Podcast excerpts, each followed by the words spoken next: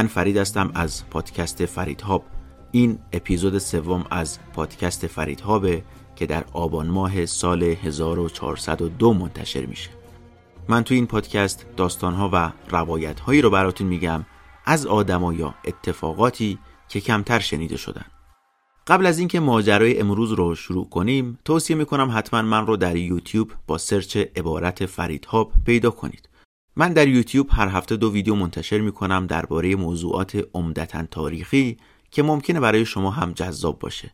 همچنین می‌تونید با همین عبارت فرید هاب من رو توی توییتر و اینستاگرام هم پیدا کنید.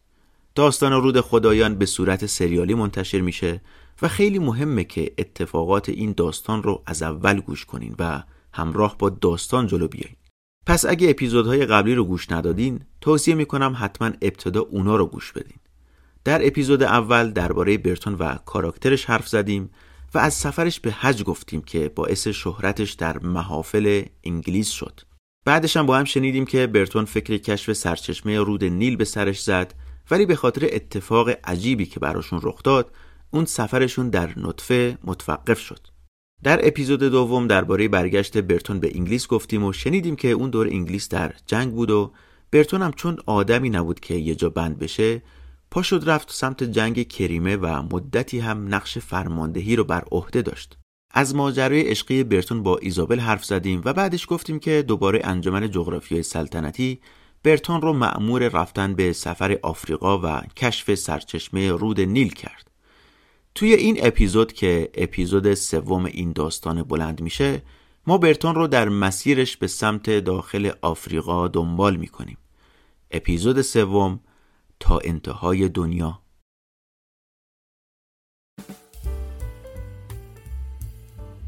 اسپانسر این اپیزود ما شرکت ماژوله. نمی‌دونم چقدر با مقررات ساختمون سازی آشنا هستید اما چند سالی هست که بحث بهینه سازی مصرف انرژی در ساختمون ها خیلی داغه. در مقررات ملی ساختمون سازی یه مبحث 19 داریم که تأکیدش روی بهینه سازی مصرف انرژی توی ساختمونه. و یکی از مصالح ساختمونی که توی این مبحث قرار می‌گیره پنجره های عایق یا شیشه دو جداره است که به اصطلاح بهشون میگیم پنجره های UPVC پنجره یکی از اقلامیه که هنگام ساخت و ساز باید خیلی بهش توجه بشه چون تأثیر مستقیمی روی آرامش و سلامت ما داره. چند سالی که استقبال از پنجره های UPVC به دلیل کارکرد و کیفیت خوبی که دارن بالا رفته و زیاد تو خونه ها ازش استفاده می‌کنن. شرکت ماژول هم یکی از اولین شرکت هایی هستش که توی ایران تولید پروفیل های UPVC رو که باهاش در و پنجره می‌سازن از چند سال پیش شروع کرده. این شرکت سال 86 تکنولوژی ساخت این پروفیل های با کیفیت رو از آلمان و ترکیه به ایران آورد و از اون سال به بعد مشغول تولید در این حوزن. و جالبه بگم که انقدر کیفیت کارشون بالاست که همون سال اول موفق به دریافت استاندارد اجباری از سازمان ملی استاندارد شدن. در تمامی این سالها شرکت ماژول سعی کرده با تکیه بر تکنولوژی روز کیفیت محصولاتش رو به روز نگه داره. شرکت ماژول اولین و تنها شرکت دانش بنیان در ایران توی این زمین است که از تکنولوژی نانو تو فرمولاسیونش برای تولید این پروفیل ها بهره می‌بره. اگه در حال ساخت و ساز هستید یا قصد این کار رو دارید یا اینکه می‌خواهید پنجره های قدیمی خونتون رو تغییر بدید تا در مصرف انرژی صرفه جویی کنید یا حتی برای جلوگیری از ورود گرد و خاک و صدای بیرون به خونه می‌خواهید پنجره ها رو عوض کنید حتما سری به سایتشون بزنید. اونجا کلی اطلاعات هم درباره محصولاتشون هست. همین که شماره تلفن و اینام هست که می‌تونید باشون تماس بگیرید و مستقیم ازشون مشاوره بگیرید. من شماره تلفن و آدرس سایت رو در توضیحات این اپیزود می‌ذارم که می‌تونید از اونجا وردارید و به سایتشون سر بزنید. شرکت ماژول.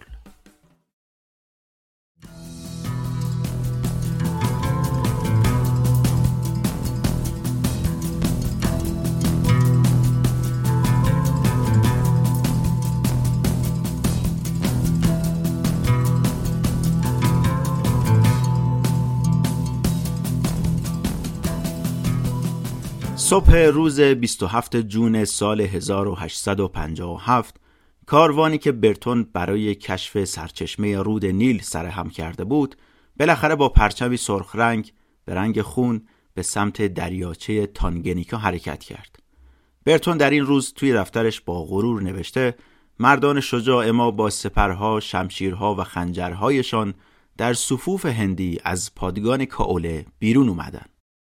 از یک ساعت قبلتر تبل آورده بودن و با صدای چنگ و فریادهای بلند آغاز سفر رو اعلام می‌کردن.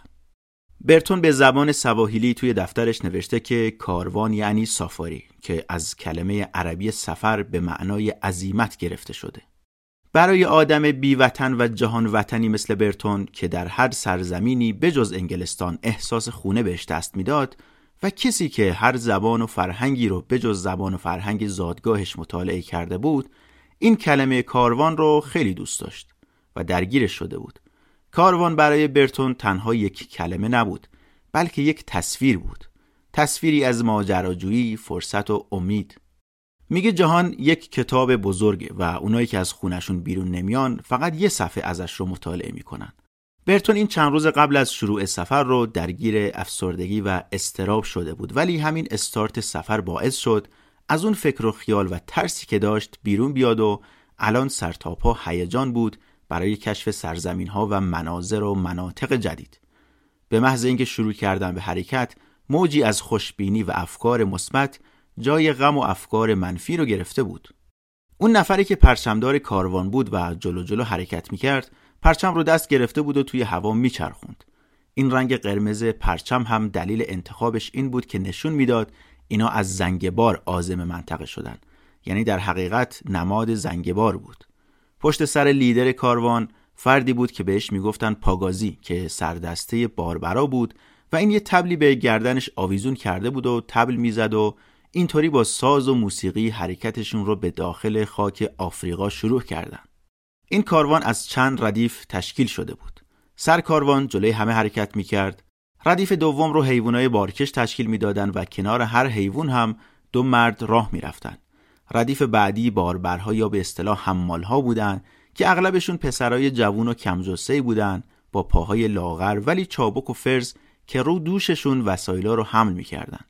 ردیف عقبتر تفنگدارا بودن که اغلب بارهای سبکتری بهشون داده بودن و وظیفهشون بیشتر آمادگی برای دفاع در برابر هر گونه خطری بود. اگه برتون می‌تونست مسیری که توش در حال حرکت بود رو از بالا ببینه درست مثل الانی که ما می‌تونیم با عکس‌های ماهواره‌ای و نقشه‌های اینترنتی ببینیم از زیبایی خارق العاده این منطقه چند برابر بیشتر هیجان زده می‌شد.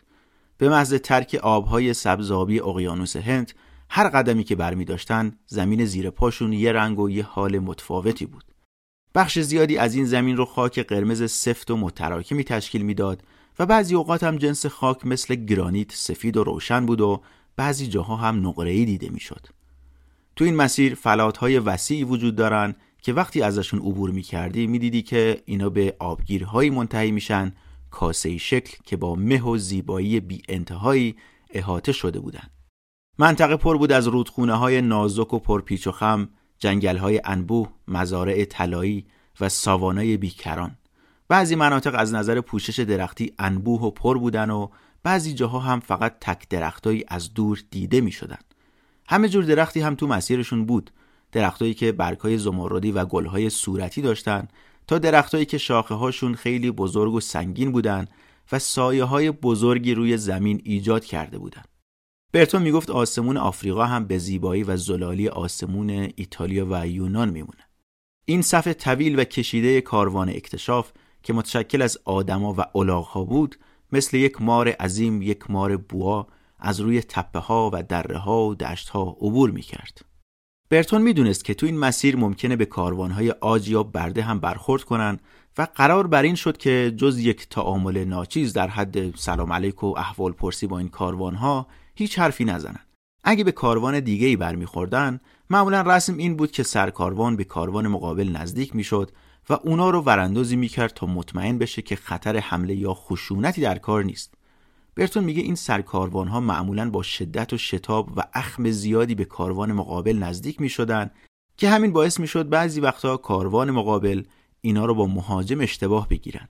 اما وقتی سرکاروان می‌رسید سمت اونا و می‌دید که مشکلی نیست و کسی نیت بدی نداره مشکلی پیش نمیومد اینجور جست گرفتن ها هنگام نزدیک شدن به کاروان مقابل ظاهرا رسمی بوده برای اینکه خودی نشون بدن و به طرف مقابل بگن که با همچین آدمایی طرفی. معمولا هم اتفاق بدی در تقابل با کاروانهای گذری در مسیر رخ نمی‌داد و خیلی به ندرت هم پیش می اومد که کسی کشته بشه یا یکی از این کاروانهای عبوری خطرناک از آب در بیاد. با این حال برای هر پیش آمدی باید برنامه از قبل داشت اینا توافق کرده بودند که هر خطری رو با سیگنال مشخصی به همه اعضای کاروان اطلاع بدن سیگنال هم سه شلیک پیاپی بود که باعث می‌شد تفنگدارای عقب کاروان خیلی سریع خودشون رو برای دفاع یا حمله به جلوی کاروان برسونن. البته همیشه فرض بر این بود که بین این کاروانهای توراهی خشونتی رخ نمیده و خطری ندارن بلکه حتی زیاد پیش اومده که در صورت نیازم به همدیگه کمک می‌کردن. اما به هر حال اینا چند روز رو در راه بودن تا اینکه به اولین ایستگاهی که می‌خواستن اونجا توقفی داشته باشن رسیدن. مسیری هم که اونا رو به اینجا رسونده بود مسیر شنی سختی بود. پر بود از گیاهای زخیم و نامنظم و خاردار که پاهای برهنه بار برای کاروان و الاغها رو هم خیلی اذیت کرده بود. روستای کوچیکی بود به اسم کوینگانی.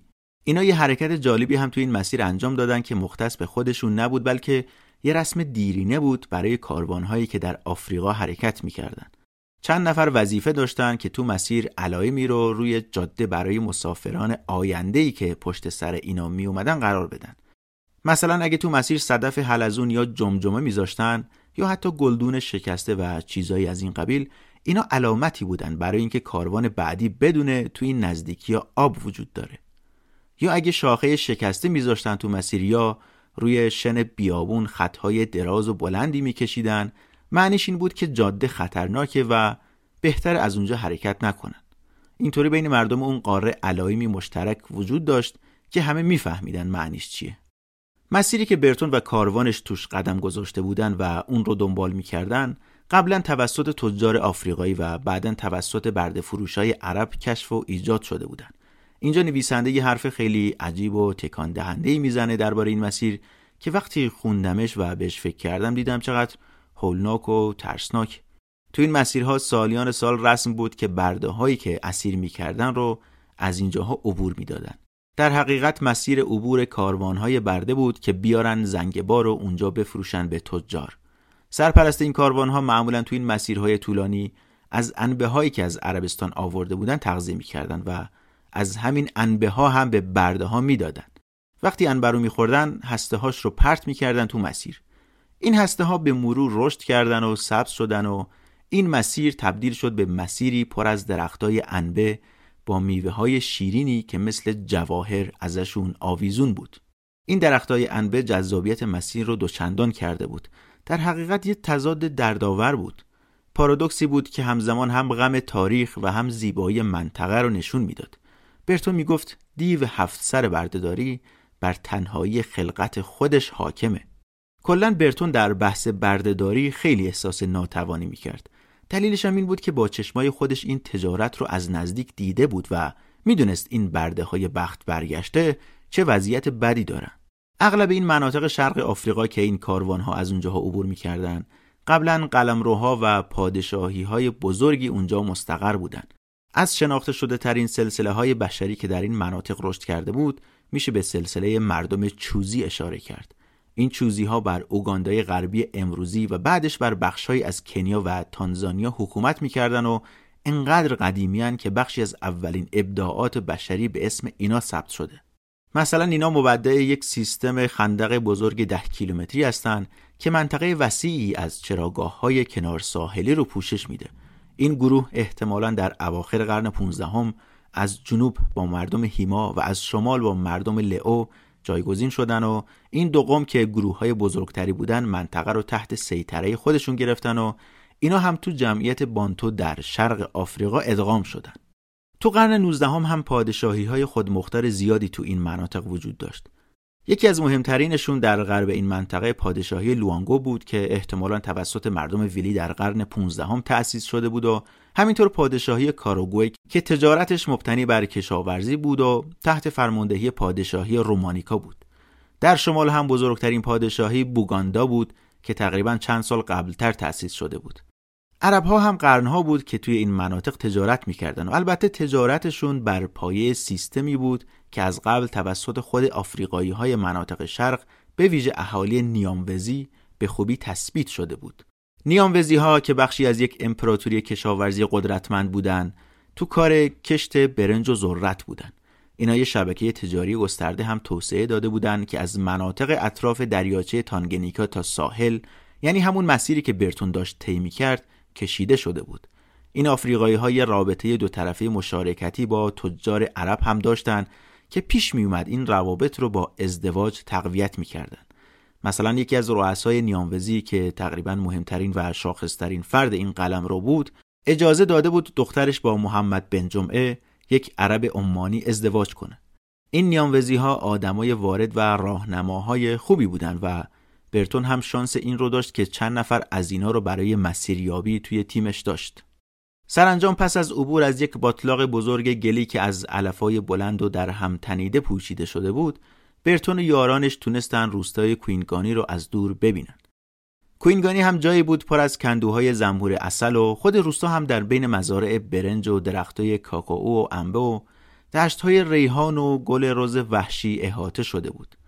اینا اینجا کاری نداشتن و قصدشون فقط استراحت و آماده شدن برای مرحله بعدی سفر بود. با این حال برتون که طی این مسیر شک و تردیدهایی بهش دست داده بود و بعضی وقتا هم تو چشم آدماش ترس و نگرانی رو می‌دید از این فرصت استفاده کرد و تو روستا سراغ یک فالگیر رفت و ازش خواست که بیاد تو چادرش تا براش پیشگویی کنه. برتون آدم علمی بود ولی همزمان سر بعضی چیزا خرافاتی هم بود. درست مثل خیلی از بریتانیایی های متولد عصر ویکتوریا برتون هم علاقه زیادی به ماورا و طبیعه داشت. قبلا هم هیپنوتیزم رو بارها امتحان کرده بود و می‌گفت ازش جواب گرفتم. و چند باری هم سراغ آدمایی رفته بود که از این گویهای های بلورین شفاف دارن و ادعا می‌کردن که توش میشه آینده رو دید. قبل از سفرش به مکه هم با مردی به نام فریدریک هاکلی ملاقات کرده بود که این آدم تو انگلیس به عنوان یک غیبگو مشهور بود و مردم می‌رفتن پیشش تا از آیندهشون با خبر بشن. برتون خودش رو به این نزدیک کرد و باهاش دوست شد و ازش خواست برای سفرش به مکه استخاره کنه. هاکلی هم گوی بلورینش رو در آورد و یه نگاهی بهش کرد و سعی کرد آینده برتون رو پیش بینی کنه. هاکلی بعدا گفت برتون گفته این گوی و کریستال و آینه هات رو بده من با خودم ببرم مکه. اونجا اون روزی که برتون پیشش رفته بود این یه نگاهی به گوی بلورین انداخت و گفت من اینجا مقداری شن می‌بینم و اینجا هم چند تا شطور دیده میشه. یه همچین حرفایی سر هم کرد و به برتون تحویل داد. برتون هم آدم خامی نبود به هر حال و اصلا تحت تأثیر حرفاش قرار نگرفت. و اینجا این نکته رو هم بگم که برتون به مصرف مواد مخدر هم علاقه داشت و می‌گفت هر جایی که باشم مخدر باعث میشه پنجره های جدیدی از فرهنگ مردم اونجا به روم باز بشه و بهتر اونا رو ببینم. کلا به مخدر علاقه داشت و اگه به خاطر عمیق شدن در اندیشه هاش هم نبود از حس و حالی که مخدر بهش می‌داد کیف می‌کرد. این کشیدن تریاک بنگ رو توی هند یاد گرفته بود و در توصیف حس و حالش نوشته که وقتی اینا رو می‌کشی افکارت وحشی و نامفهوم میشه و خیالات ورت میداره. بعدن که رفته بود آفریقا اونجا پومبه رو امتحان کرده بود که از ارزن تهیه می‌شد و یه دراگ خیلی قوی به حساب میاد. یا مثلا مدت این قات رو تست کرده بود که این مدلش جویدنی بود و البته می‌گفت هیچ تأثیر روم نداره و حال نمیده. توی دفترش درباره قات نوشته که سعی کردم از این قات یه دمنوش قوی درست کنم و یه معجون خوب در بیارم ولی نشد که نشد. بعد میگه ظاهرا این عربا علاقه به این محرکا و مخدرا ندارن و جنس خوب تو دست و بالشون پیدا نمیشه. اون پیشگویی که توی کوینگانی برتون ملاقاتش کرده بود حرف امیدوار کننده ای بهش زد.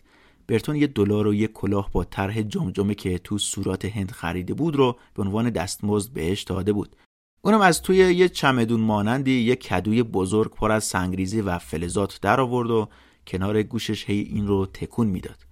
این کدوی بزرگ با دو شاخ بز پوست مار و یه زنگوله تزیین شده بود و وقتی تکونش می‌دادی جیرینگ جیرینگ صدا می‌داد. concept ش هم اینطوری بود ظاهرا که وقتی این رو تکون می‌دادی مردگان از اون دنیا خبردار می شدن و می اومدن تو این کدو و در گوش این پیشگو چیزایی می‌گفتن و اونم حرف اینا رو برای مراجع ترجمه می‌کرد. این به برتون گفت سفرتون خوب پیش میره. حرف و حدیث تو سفر شما زیاده ولی کشتار کم خواهد بود. به سلامت برمیگردین کنار زن و فرزندانتون. همونطور که برتون به ادیان باور خیلی جزئی و کمی داشت به این مرد پیشگو هم باور چندانی نداشت. اما به این چیزا پناه می برد تا یه حرف خوب یه حرف امیدوار کننده بشنوه. همین که این پیشگو گفت که سفرتون خوب پیش میره همین یه احساس آرامشی بود براش. نیاز داشت این حرف رو از زبون کسی بشنوه. یه منبع آرامشی که تو این سفر سخت بهش نیاز داشت. سفری که انگار از قبل هم شکست خورده بود و هیچ وقت قرار نبود به مقصد برسه. درست مثل روزای سختی که خیلی از ماها داریم و دوست داریم یکی به ما بگه همه چی okay میشه برتون هم یه همچین حالی بود. حالا که پیشگو این رو بهش گفته بود یه آرامشی به قلبش تزریق شده بود. در طول هفته اولی که پایگاه رو ترک کرده بودن برتون هر شب به صدای شلیک توپ آرتمیس از دور گوش می‌داد. صدایی از دور که در سکوت شب می‌شد اون رو شنید. شنیدن این صدا براش قوت قلب بزرگی بود. اینجا به یه نکته اشاره کنم. اینا از زنگبار که گفتیم یه جزیره است جدا از خاک اصلی قاره آفریقا اومدن تو خاک اصلی و از همون کنار ساحل از رو نقشه دارن میان پایین و هنوز سفرشون رو به مرکز خاک آفریقا شروع نکردن. بازم توصیه می‌کنم که روی گوگل مپ مسیرشون رو حتما دنبال کنید. همین کاری که من در طول خوندن این کتاب انجام می‌دادم. توی زنگبار همرتون بهشون گفته بود که نزدیک ساحل بمونید و به مسیرتون ادامه بدید تا از اون منطقه‌ای که مایزن توش به قتل رسید رد بشید. مایزن همون کاشف فرانسوی بود که توی قسمت‌های قبلی گفتیم توی این مناطق کشته بودنش. بعد این همرتون به خاطر اینکه بگه به یادتون هستم و قوتی قلبی باشه براشون هر شب این کار شلیک توپ به آسمون رو انجام می‌داد تا اینا تو مسیر صداش رو بشنون و انگار بهشون می‌گفت اگه مشکلی چیزی بود من اینجام کنارتونم. مدتی هر شب صدای این شلیک رو میشنیدن تا اینکه یه شب دیگه صدایی نبود و شبهای بعدش هم دیگه چیزی نشنیدن. و برتون هم دچار تشویش شده بود که چرا همه چیز ساکت شد. تا اینکه یه روزی با تاجری روبرو شدن که از سمت ساحل میومد و به اینا این خبر غمانگیز رو داد که همرتون مرده. برتون ته دلش خالی شده بود. همرتون وزنه بزرگی بود برای برتون. هم قوت قلبش بود هم کسی بود که از سمت دولت زنگبار می‌تونست براشون کمک بفرسته. حالا که نبود برتون جای خالیش رو به شدت احساس می‌کرد. اما چیکار می‌شد کرد؟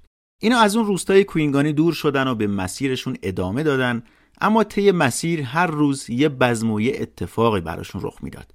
اتفاقات ناگواری که فکرش رو هم نمی‌کردن و بعضی از این اتفاقا هزینه های زیادی روی دستشون گذاشت. درست چند روز پس از ترک کوینگانی اون باربرایی که ته کاروان حرکت می‌کردن تو مسیر یکی یکی یواشکی بارهاشون رو ول می‌کردن و پا به فرار میذاشتن و بین درختای جنگل خودشون رو گم و گور می‌کردن. بعضیا هم شبا وقتی همه خواب بودن یا کسی حواسش بهشون نبود کاروان رو ترک می‌کردن. تا اواخر ماه جولای ده نفر این شکلی فرار کردن و یکیشون هم یه چمدون بزرگ پر از قلم و کاغذ و جوهر و کتاب و نقشه و سالنامه های دریایی رو با خودش برده بود و این برای برتون خیلی سنگین بود. ما بقیه آدمایی که باقی مونده بودن هم به مرور طی این مسیر یا مریض می شدن یا خستگی ضعیفشون می‌کرد یا دچار ترس و پنیک می شدن و همگی کلا مشتاق بودن که برگردن خونه. نمی‌دونستن چه اتفاقایی در انتظارشونه و همین اونا رو میترسوند. همه چیز برای همه ناشناخته بود. سر این قضایا هم عادت کرده بودن که صبح تا شب با هم کلکل کنن و بعضی وقتا هم این کلکل ها به دعوا ختم می شد برتون هم کاری بهشون نداشت و اجازه می‌داد سر این حرفا با هم دعوا کنن تا خالی بشن و می‌گفت اگه مانعشون بشن و خشمشون رو سرکوب کنم این خشم یه جا دیگه با قدرت بیشتری برمیگرده. پس بذار تا دلشون می‌خواد فشت بدن و بحث کنن. اسپک هم کارش شده بود میانجیگری و جدا کردن آدما و حرف زدن باهاشون که دعوا نکنید و چه کاری و این حرفا. یه دادگاه صحرایی هم برپا می‌کرد و اینا رو می آورد توی این دادگاه و مجازاتشون می‌کرد. شده بود قاضی و مجری قانون و یه دفتر دستکی برای خودش راه انداخته بود و سعی می‌کرد این دعواها رو آروم کنه. مبارک رو هم یادمون نره. بیشتر از اسپک و برتون اون بود که سعی می‌کرد تنش ها رو آروم کنه. تو دعواها آدما رو از هم جدا می‌کرد بعضی رو توبیخ می‌کرد اما زبون آدما رو بلد بود. و می‌دونست چطور مدیریت کنه. کسی رو که توبیخ می‌کرد بعدش می‌رفت دوباره با مهربونی باش حرف می‌زد و برش میگردون سر پستش تا اینطوری کسی ازش کینه به دل نگیره مبارک خیلی زود به یکی از محبوب ترین اعضای تیم تبدیل شد و همه دوستش داشتن. تقریبا شده بود همه کاره این کاروان. دستور هم صادر می‌کرد. به باربرا می‌گفت که باید سریعتر حرکت کنن یا سعی می‌کرد برای نگهبان زمانهای عادلانه و مشخصی رو تعیین کنه تا حق کسی ضایع نشه. و در کل شده بود همه کاره این کاروان. آدم عجیبی بود. برتون میگه مثل یک زن نظافتچی صبح تا شب کار می‌کرد. چادر علم می‌کرد جای خواب رو آماده می‌کرد و در عین حال مبروکی برده خود مبارک که گفتیم اجاره کرده بود یه جا زیر سایه مینشست و هیچ کاری نمی‌کرد. انگار مبارک دوست نداشت بهش کار بده. اسپک می‌گفت مبارک یکی از سخاوتمندترین آدماییه که تو عمرش دیده.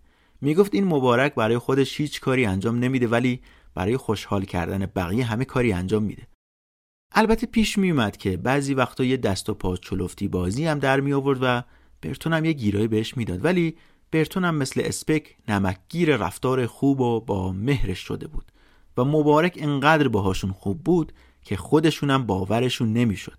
تو همین مدت کم برتون کلی خوبی ازش دیده بود. مثلا چند روز قبلتر اسپک برای چند روز جون راه رفتن نداشت و ضعیف بود.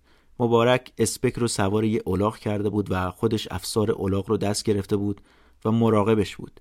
یه چند روز هم برتون مریض شده بود و از اونجایی که روی همه اولاغا بار بود و جایی براش نبود مجبور بودن جایی کاروان رو متوقف کنن تا هم بقیه استراحت کنن هم برتون حالش خوب بشه. برتون تقریبا بیهوش شده بود. می‌گفت هر وقت چشمام رو باز می‌کردم مبارک رو بالای سرم می‌دیدم که با قیافه شاد و خندونش کلوچه و تخم مرغ آبپز برام آورده بود. جدا از سخاوت مبارک بعضی وقتا هم کارایی می‌کرد و حرفایی می‌زد که بقیه ازش حساب میبردن. مثلا شبی پس از یه راهپیمایی طولانی بعد از آماده شدن چادرها برای استراحت برتون و اسپک متوجه شدن که چادر اونا تو کاروانیه که پشت سرشون بود و چند ساعت دیگه می‌رسید. از سعید بن سالم که گفتیم سرکاروان بود خواستن که نصف چادرش رو در اختیار اینا بذاره تا توش استراحت کنن و سعید هم امتناع کرده بود و گفته بود که نه نمیشه. مبارک هم که اونجا بود عصبانی شد و داد و بیداد را انداخت که این چه کاری و مگه ما تیم نیستیم و این حرفا چی و خلاصه سعید رو جلوی بقیه شرمنده کرده بود. در کل مبارک در نقش های متفاوتی ظاهر می‌شد و آچار فرانسه اون کاروان بود. اینا در طول 18 روز اول سفر تنها تونسته بودن 118 مایل یا 190 کیلومتر رو طی کنن که اصلا جالب نبود و این کندی براشون خطرناک بود. دلیلش هم این نبود که تلاش نمی‌کردن. اینا اکثر روزا ساعت چهار صبح با جیغ گوشخراش یکی از خروساشون بیدار می‌شدن و شروع می‌کردن به راه رفتن. آشپزای تیم فوری آتیش روشن می‌کردن و تو سرمایی که اون دمدمای صبح به پوستشون می‌خورد برای اسپک و برتون صبونه درست می‌کردن. اینا روزشون رو با چای یا قهوه یا اگر بود شیر برنج یا پنیر و فرنی شروع می‌کردن. و بقیه مردای تیم هم در جاهایی که متوقف می‌شدن که اتراق کنن با خوردن گوشت تجدید قوا می‌کردن. اگه روزی همه سرحال بودن و مریض بینشون نبود کاروان یک ساعت پس از بیدار شدن همه حرکت می‌کرد. ولی روزای بدی هم وجود داشت که بیشترشون بیمار بودن و یا خستگی طاقت فرسا باعث شده بود که توان حرکت نداشته باشن. و بعضی روزا اصلا نمی‌تونستن به راه رفتن فکر هم بکنن چه برسه به اینکه بخوان مسیر رو ادامه بدن. در نتیجه تو چادراشون دراز میکشیدن. برتون تو دفترش نوشته ما بدبخت بودیم. هر صبح از آسمون برامون میبارید. و هر عصر می‌دونستیم که فردا بدبختی دیگه ای طلوع می‌کنه اما هیچ وقت یک لحظه در ادامه دادن به سفر به خودم تردید راه ندادم. حتی اگه نیاز بود که روی خیلی چیزا قمار کنم. برتون تو مسیر به هر روستا و قبیله‌ای که برخورد می‌کرد آدم جدید می‌گرفت. الان در مجموع جمعیت تیم 132 نفر بود. علاوه بر مبارک و سعید بن سالم یکی از مهمترین اعضای گروه مردی بود به اسم موینی که مترجم تیم بود و به پنج گویش مختلف آفریقایی حرف می‌زد. آشپزها والنتین و رودریگز بودن. بعدش مالوک بود که رهبر سربازای گروه بود. یه محمد نامی بود که مسنترین سرباز تیم بود و یه پسر جوونی هم بود به اسم شهدا که اونم جوونترین سرباز تیم محسوب می‌شد. یه سرباز هم داشتن به اسم خدابخش که بلندقد و قوی و تندخو بود. برتو می‌گفت این با این هیکلش قرار بود بهترین آدم ما باشه اما با این اخلاقش فرصتش رو سوزونده. برتون همه رو برچسب می‌زد. به یکی از نگهبانه به اسم اسماعیل می‌گفت بی مصرف و به یکی دیگه به اسم بلک می‌گفت متکبر. اما یکی هم بود به اسم درویش که می‌گفت این آدم خوبیه و رفتار متشخصی داره. گل محمد رو تحسین می‌کرد اما نمی‌دونست آیا میشه بهش اعتماد کرد یا نه. برتون به عنوان لیدر تیم خودش رو موظف می‌دید که همه رو بشناسه همه رو بفهمه و از کار همه سر در بیاره و اینطوری می‌تونست تیمش رو زنده و سر حال نگه داره و همین بزرگترین چالشش توی این سفر بود. اولاغا هم یه چالش بزرگی برای اینا بودن.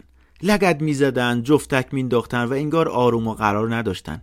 اصلا اهلی نمی شدن و در برابر هر تمرینی برای اهلی شدن شدیدن با خشونت مقاومت می‌کردن و حتی اونایی که استخدام شده بودن اینا رو رام کنن از پسشون بر نمی اومدن بستن بار روشون تقریبا غیر ممکن بود.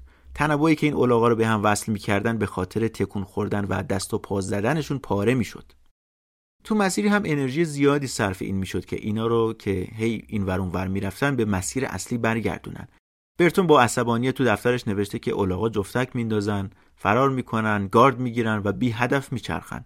میگه وقتی باد میاد مثل خوک به آدم حمله می‌کنن و همیشه تمایل دارن یه گوشه یه سوراخی چیزی پیدا کنن برن توش دراز بکشن. اینا مادامی که جلو می‌رفتن از تعداد الاغهاشون هم کم می‌شد. اوایل شروع سفرشون حدود سی رأس الاغ داشتن ولی پس از مدتی جمعیتشون نصف شد. یکی تنابش رو پاره کرده بود فرار کرده بود. دو تا دیگه شب هنگام وقتی کسی مراقب نبود راشون رو کچ کرده بودن رفته بودن.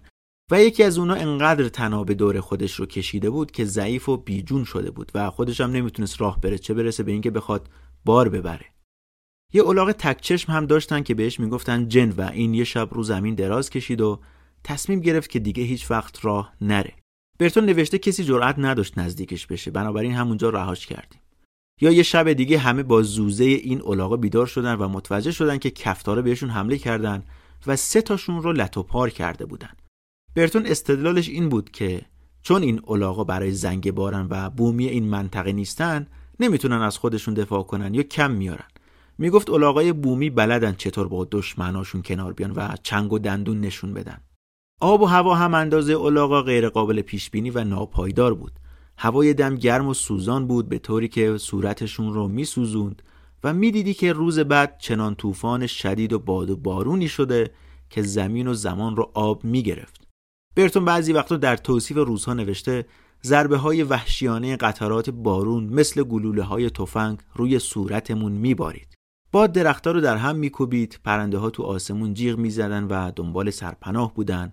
الاغها گیج و سرگردان شده بودن و حتی به نظر می رسید همه حیوانات وحشی از ترس به لونه هاشون پناه بردن.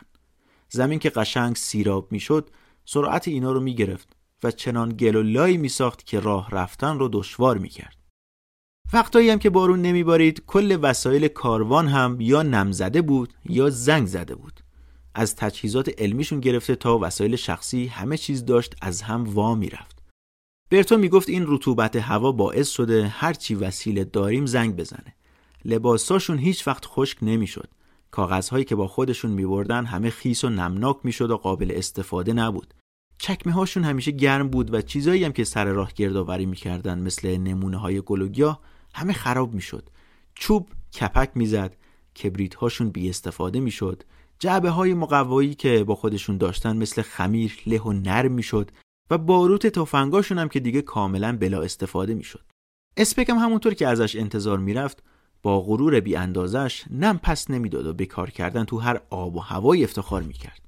همیشه هم در تلاش بود تا از ابزارهایی که با خودش برده بود در نقاط مختلف مسیر استفاده کنه، اندازه‌گیری کنه، گزارشهاش رو بنویسه قبل از اینکه همه چیز خراب بشه. برتون می‌گفت این شبا پس از راهپیمایی های طولانی مدت ساعتها تو شبنم سرد مینشست و با این ابزارا کار می‌کرد و مینوشت. برتون هرچند می‌دونست که این همیشه دنبال ایراد گرفتنه ولی نظم و استقامت و سختکوشی این همراه جوونش رو ستایش می‌کرد. می‌گفت اسپک زندگی خیلی سختی رو داره سپری می‌کنه. با طلوع سرد و یخ از خواب بیدار می‌شد. کل روز زیر آفتاب داغ راه می‌رفت. شبها رو تو چادر کوچیکش سپری می‌کرد و اغلب قبل از تمام کردن غذاش به خواب می‌رفت. برتون هم که دائم تو مسیر تب و لرز بهش دست می‌داد اما همیشه راهی پیدا می‌کرد برای ادامه کار.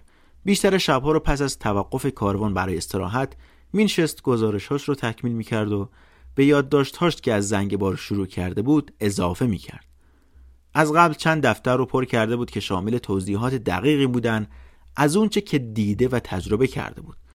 آدمی بود که با وسواس مینوشت و جذابترین بخش گزارش هم براش بخش قومنگاری بود که از عادت و رسوم اخلاقی و مذهبی و وضعیت اجتماعی گرفته تا تجارت و نژاد این آدما رو کامل و با جزئیات توش مینوشت. این ابزارهای علمی اندازگیری هم که با خودشون برده بودن حتی اگه بارون و اینام نبود بازم به ندرت کار می‌کردن.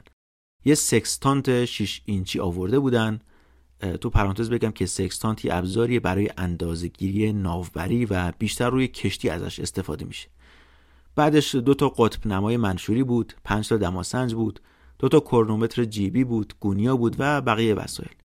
یه وسیله ثبت مسافت هم آورده بودن که در اصل برای ثبت مسافت دریایی بود و روی کشتی نصب می‌شد. اما اسپک امیدوار بود بتونه یه جوری تو خشکی هم ازش استفاده کنه. مسیری هم که توش می‌رفتن همونطور که قبلا گفتم خیلی متنوع بود و یک دست نبود. بعضی جاهاش مرتفع و دشت مانند بود. بعضی مسیرها پر بود از بوته های خاردار و در هم تنیده. باطلاق تو مسیرشون بود بیابون شنی هم بود. گیاها و جانورا هم به شدت متنوع بودند چه از نظر اندازه و زیبایی یا از نظر پیچیدگی و ناشناخته بودن و خیلی پیش میومد که حیوانایی رو می‌دیدن تو مسیر که قبلا ندیده بودن و نمی‌دونستن چه خطری اینا ممکنه براشون ایجاد کنن. دشتای علفی هم عموما شکارگاه خوبی براشون بودن و همچنین این شکار هم باعث می‌شد یه سرگرمی هم تو اون روزای بی پایان برای انجام داشته باشن. پرنده شکار می‌کردن از کپک و کبوتر گرفته تا پرندگان بومی منطقه. یا تو مسیر به گله های گورخر برخورد می‌کردن که برتون بهشون می‌گفت ترین حیوانای منطقه. پلنگ می‌دیدن که بالای درختها کمین کرده بودن زرافه می‌دیدن یا کدوهای گردن درازی که بار برها رو میترسوند. و احساس می‌کردن همین الانه که بهشون حمله کنن. همه چیز براشون هیجان انگیز و متنوع و جذاب بود. اما تو جنگل هایی که پوشش متراکم گیاهی داشتن کاروان خیلی سخت عبور می‌کرد. شکار هم سختتر بود و حیوونا هم استتار می‌کردن و نمی‌شد دیدشون. اما تو جنگل هایی که پوشش متراکم گیاهی داشتن کاروان خیلی سخت عبور می‌کرد. شکار هم سختتر بود و حیوونا استتار می‌کردن و نمی‌شد دیدشون. یا حیوانای درنده لای این درخت و گیاها خودشون رو قایم می‌کردن برای شکار کردن که این هم خطری بود که باید چارچشمی مراقبش بودن. تنها حیوانایی که زیاد می‌دیدن میمونهای کوچیکی بودن که می اومدن نزدیک به اینا نگاه می‌کردن و بعدش فرار می‌کردن. حتی تو جنگل فیلم پیدا می‌شد و برتو می‌گفت اینا اینجا رو بیشتر دوست دارن چون می‌تونن تو استخرهای لای درختها غلط بزنن و از ریشه ها و میوه های آبدار بکنن و بخورن. دسترسی شکارچی ها هم اینجا بهشون کمتر بود. تنها چیزی که توی این جنگل ضد این فیلا بود موجودات ریزه میزه بودن که میریختن روی پاهاشون. بین این تاکهای در هم تنیده و برگهای پوسیده ها گونه مورچه وجود داشت که بعضیاشون خطر بزرگی برای این حیوانای عظیم بودن. یه مدل مورچه وجود داره که بهش میگن دیوانه شاخ بلند که به صورت الگوهای نامنظم و برخلاف بقیه گونه های مورچه‌ای اینا روی زمین حرکت می‌کنن و از شکمشون اسید فرمیک ترشح میشه. برتون به اینا می‌گفت پشمیر که ظاهرا کلمه قدیمی برای توصیف این گونه مورچه ها این مورچه ها نیش می‌زدن و نیششون طوری دردآور بود که انگار با سوزن داغ پوستت رو سوراخ می‌کردن. این مورچه معمولا نیش می‌زنه و نیشش رو توی بدن نگه میداره و محتوای شکمش رو خالی می‌کنه. اینا میافتادن به جون این حیوانای بزرگ و اونا رو زخمی می‌کردن. این حیوونا هم بعد از مدتی عفونت و مریضی یه جا میافتادن و تلف می‌شدن.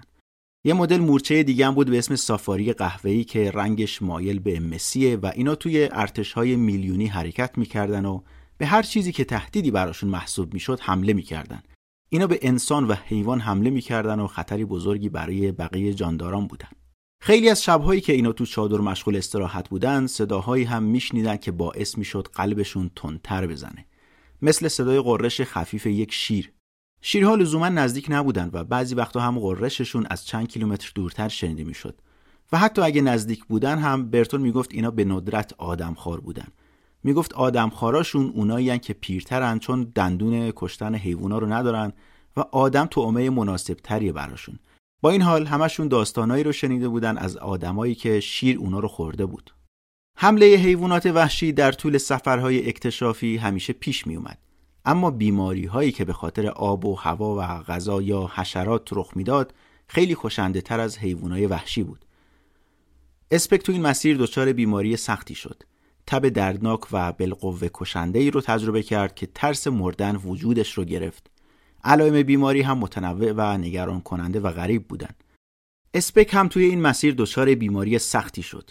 تب دردناک و بالقوه کشنده ای رو تجربه کرد که ترس مردن وجودش رو فرا گرفت. علائم بیماری هم متنوع و نگران کننده و غریب بودن. این رو توی چادر خوابونده بودن که می‌دیدی یهو می‌گفت که انگشتای پام یخ کردن یا اینکه بدنش دچار پرش می‌شد یا ماهیچه های بدنش منقبض می‌شد و سفت می‌شد و تا ساعتها ول نمی‌کرد از درد به خودش میپیچید و اون بیحالی و بیکاری اجباری هم رو اعصابش رفته بود اما اینکه می‌دید برتون سالمه و حال خوبی داره براش غیر قابل تحمل تر بود تا خود بیماری. برتون توی دفترش نوشته اسپک به بیماری عادت نداره و نمی‌تونه اون رو تحمل کنه. اسپک تنهام نبود سرپرست کاروان یعنی سعید هم بیمار شده بود. آشپزها هم بیمار شده بودن و چند تا از حمالها هم توی تب میسوختن. تا اینکه بالاخره این بیماری پخش شد و برتون هم گرفتار شد. هرچند که این تب به بدن اسپک زده بود ولی ظاهرا مغز برتون رو هدف گرفته بود. این تب کرده بود و برای ساعتها هزیان می‌گفت. کابوس می‌دید و می‌گفت خوابای عجیبی می‌بینم. توصیف می‌کنه که کلی حیوانای وحشتناک به خوابش اومدن زنایی که به شکل جادوگر میان به خوابش با سرهایی که از سینهشون بیرون زدن و از این احوالات کامل به هزیان گویی افتاده بود. آبله هم ظلمی بود که در این منطقه زیاد سر و کلش پیدا می‌شد و جون آدمای زیادی از کاروانهای مختلف رو گرفته بود آبله یکی از کشنده ترین بیماری های قرن هجدهم بود تا اواسط قرن 19 تو بریتانیا تا حد زیادی ریشهکن شده بود اما در آفریقا که آدمای خیلی کمی واکسینه شده بودن همچنان قربانی می گرفت.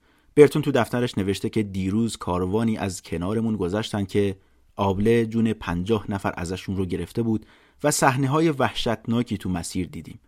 می‌گفت اینا آبله گرفته بودن ولی مجبور بودن به راهشون ادامه بدن. اینا با کلی زور و زحمت خودشون رو کشون کشون جلو می بردن.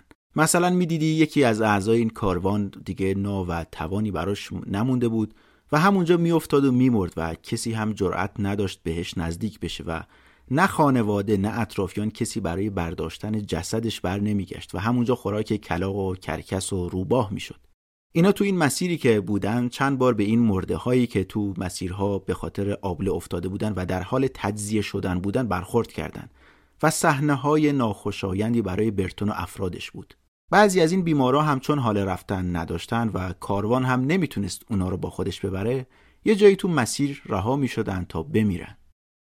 در تاریخ ده سپتامبر تقریبا سه ماه پس از ترک ساحل و شروع مسیر به جایی رسیدن که برتون اون رو گذرگاه سخت مینامید. پس از ورود به منطقه پر از کوههای جنگلی که ارتفاعشون حدود دو کیلومتر بود خودشون رو برای مسیر پیش رو آماده کردند. برتون نوشته با اینکه از تب میلرزیدیم سرگیجه داشتیم و گوش هامون کمسو شده بود و از ضعف اندام خوب نمی‌تونستیم راه پیمایی کنیم با ناامیدی لجوجانه به مسیر عمودی پیش رو نگاه می‌کردیم که میبایست همراه با الاغها از اون عبور می‌کردیم. اینا شروع کردن به بالا رفتن از کوه و 6 ساعت طول کشید تا تونستن به قله برسن. برتون ضعیف ولی هوشیار بود. اسپک به سختی می‌تونست راه بره چه برسه به اینکه بخواد این کوه ها رو فتح کنه و حتی برای اینکه بتونه صاف بیسته نیاز به کمک سه نفر داشت. برتون میگه اسپک مثل آدم آهنی راه می‌رفت و تقریبا توی کما بود. رسیدم به قله و بعدش اون سمت قله اونجا یه جایی پیدا کردم برای کمپ زدن. تب اسپک چنان شدید شده بود که افتاده بود به هزیانگویی و حرفاش انقدر پرت و پلا بود که هرچی سلاح سرد و گرم بود ازش دور کرده بودن تا به خودش یا آدم دیگه ای آسیب نزنه. برتون نگران این بود که این تب شدید ممکنه اثر دائمی روی مغزش بگذاره یا اینکه شاید کلا جون سالم به در نبره. برتون میگه حالش انقدر بد بود که مرگ بر چهرش نقشه بسته بود. دو روز اونجا موندن و بالاخره حالش به اندازه خوب شد که حالا می‌تونستن اون رو بذارن توی یه نعشکش با خودشون حملش کنن. برتون هم حال و روز خوشی نداشت و تب باعث شده بود چند بار بیهوش بشه و کمی که حالش بهتر شد با یه خبر بدتری مواجه شد. برای این مسیر کلی غذا با خودشون آورده بودن و برآوردشون این بود که تا دریاچه تانگنیکا کافی باشه. ولی کل این جیره تقریبا تموم شده بود پس از روزها بیماری و تب شدید حالا که قدرت کافی برای سرپا ایستادن رو داشت رفت بارها و تجهیزات رو بررسی کرد و برخلاف برآوردش که انتظار داشت اینو برای یک سال کافی باشه همه چی در عرض سه ماه نصف شده بود برتون با این کشف شوکه کننده تهدید گرسنگی رو به تهدیدهای دیگه هم اضافه کرد. حالا تو این مسیری که به سمت دریاچه تانگنیکا می‌رفتن هم مجبور بودن با الاغهای یاغیشون دست و پنجه نرم کنن هم زیر وزن کوله پشتی های سنگین خود خم شده بودن و از تب و خستگی هم ضعیف شده بودن. تو مسیرم اجسادی رو دیدن که به ذهنشون رسید ممکنه بعضی از اینا به خاطر گرسنگی مرده باشن نه فقط آبله. برتون نوشته از دیدن اسکلت ها و جسد های متورم باربرایی که به خاطر گرسنگی جونشون رو از دست داده بودن غمگین شدیم. اون مناطق طوری بود که چیزی توش برای خوردن پیدا نمی‌شد. یه سرزمین سنگلاخی و ناهموار بود با چند مزرعه پراکنده در جنگلی پرپشت و پربوته. برتون نوشته زمین قرمز بود و جنگلی بود پر از میوه های وحشی که نمی‌دونستی اینا سمی هستن یا خوردنی. حتی اگه آدمایی رو پیدا می‌کردن تو مسیر چیزی برای دادن بهشون نداشتن که در قبالش بتونن گوشت و شیر بگیرن. بیشتر کوهونگایی که با خودشون آورده بودن در طول مسیر توسط خود مردان تیم مصرف شده بود یا اونا رو تبدیل کرده بودن و چیز زیادی باقی نمونده بود. برتون با تلخی نوشته که سعید بن سلمان که خیلی چیزا رو بهش سپرده بودن از ترس آدم بخشنده شده بود و هم بزل و بخشش کرده بود هم دوره‌ای که اینو مریض بودن وسایل رو در اختیار بچه هاش و پسران رامجی گذاشته بود که غارت کنن. اون موقعی که اسپک و برتون خیلی مریض بودن و تقریبا بیهوش شده بودن اینا با تصور اینکه عمرشون به دنیا باقی نیست و خیلی هم از خونه دورن چاره ای ندیده بودن جز برداشتن هر چیزی که باقی مونده بود و از ترس گرسنگی هم خودشون رو حسابی سیر کرده بودن. اینا تو مسیر به هر حیوانی برخورد می‌کردن از خرگوش گرفته تا آنتلوپ فوری نیزه هاشون رو ور می داشتن و دنبالش میافتادن. حیوان رو می‌گرفتن و ظرف چند دقیقه تیکه تیکش می‌کردن و خام میخوردن. حتی مورچه ها رو هم میخوردن که منبع خوبی از پروتئین بودن. از اونجایی که برتون مطمئن نبود آیا می‌تونه آزوقه رو به شهر بعدی برسونه که اونجا دوباره پر کنه یا اصلا به اون شهر بعدی می‌رسن یا نه به فکرش زد که بهترین امیدش همون کنسولگری مستقر در زنگباره. اسپک که حالا حالش بهتر شده بود و دوباره می‌تونست به وضوح فکر کنه با برتون هم عقیده بود و از اونجایی که می‌دونست سفرش به خطر افتاده مصمم شد نامه ای رو با یک کاروان تجاری که از همون حوالی میگذشت به ساحل به سمت زنگبار بفرسته توش نوشته بود من نرخ هزینه های سفر رو محاسبه کردم و متوجه شدم برای ضروریات سفر به اندازه کافی نداریم و از کاپیتان برتون خواستم که با وجود اتمام بودجه دولتی دوباره درخواست پول کنه. اسپک همچنین اضافه کرده بود که من نمی‌تونستم فکر شکست رو تحمل کنم. البته سوال مهم این بود که قرار بود چه کسی بهشون کمک کنه. یک ماه قبلتر هم برتون نامه به همرتون نوشته بود و معدبانه اما فوری درخواست کمک کرده بود. نوشته بود به شدت مریضیم و داریم با تب دست و پنجه نرم کنیم و با وحشت به ذخیره دارویی که داریم نگاه می‌کنیم. برتون هم که جوابی برای نامش دریافت نکرد و باری هم به سمتش نرسید دیگه شکش به یقین تبدیل شده بود که دوستش مرده. الان هم مجبور شده بودن نامه بنویسن به سرکون سولی که نمی‌دونستن که و نه اسمی ازش می‌دونستن نه اصلا می‌دونستن این بابا آیا موافق چنین سفری هست یا نه. اینطور نوشت که آقای سه نقطه من بدون اینکه حتی نام شما رو بدونم مجبور شدم این نامه رو برای شما بنویسم و نیازهایی پیش اومده که ما رو مجبور به این کار کرده. نوشت که از زمان مرگ دوستمون سرهنگ همرتون انگار همه ما رو یادشون رفته و هیچ نامه یا کمکی به ما نرسیده. مریضیم و از تب رنج می‌بریم و میزان کینین ما انقدر کمه که باید اون رو برای مواقع ضروری رزرو کنیم. قبلتر گفتم که کینین یه نوع دارو بود که تو این سفر رو زیاد استفاده می‌شد. در پایان امیدوارم اجازه ندید این دو افسری که استخدام وزارت امور خارجه شدن بیشتر از این در رنج باشن و نادیده گرفته بشن. منظورش خودش رو اسپک بود. یه چنین نامه نوشتن و دادن به پسری به اسم یاروک و بهش گفتن این رو ببر زنگبار و تحویل بده. پسر هم در یک سفر خطرناک به تنهایی مسیر رو برگشت عقب و رسید به کنسولگری و در همون حین هم خود کاروان در حال حرکت به سمت غرب بود. سر کنسول جدید بریتانیا توی زنگبار کسی نبود جز سرهنگ کریستوفر پالمبر ریگبی زبانشناس جاه طلبی که بیشتر از یک دهه پیش در آزمون گجراتی از برتون باخته بود بعدش برتون که مسئول یک کمیته بخش عربی شده بود بازم به خاطر کمبود دانش ردش کرده بود.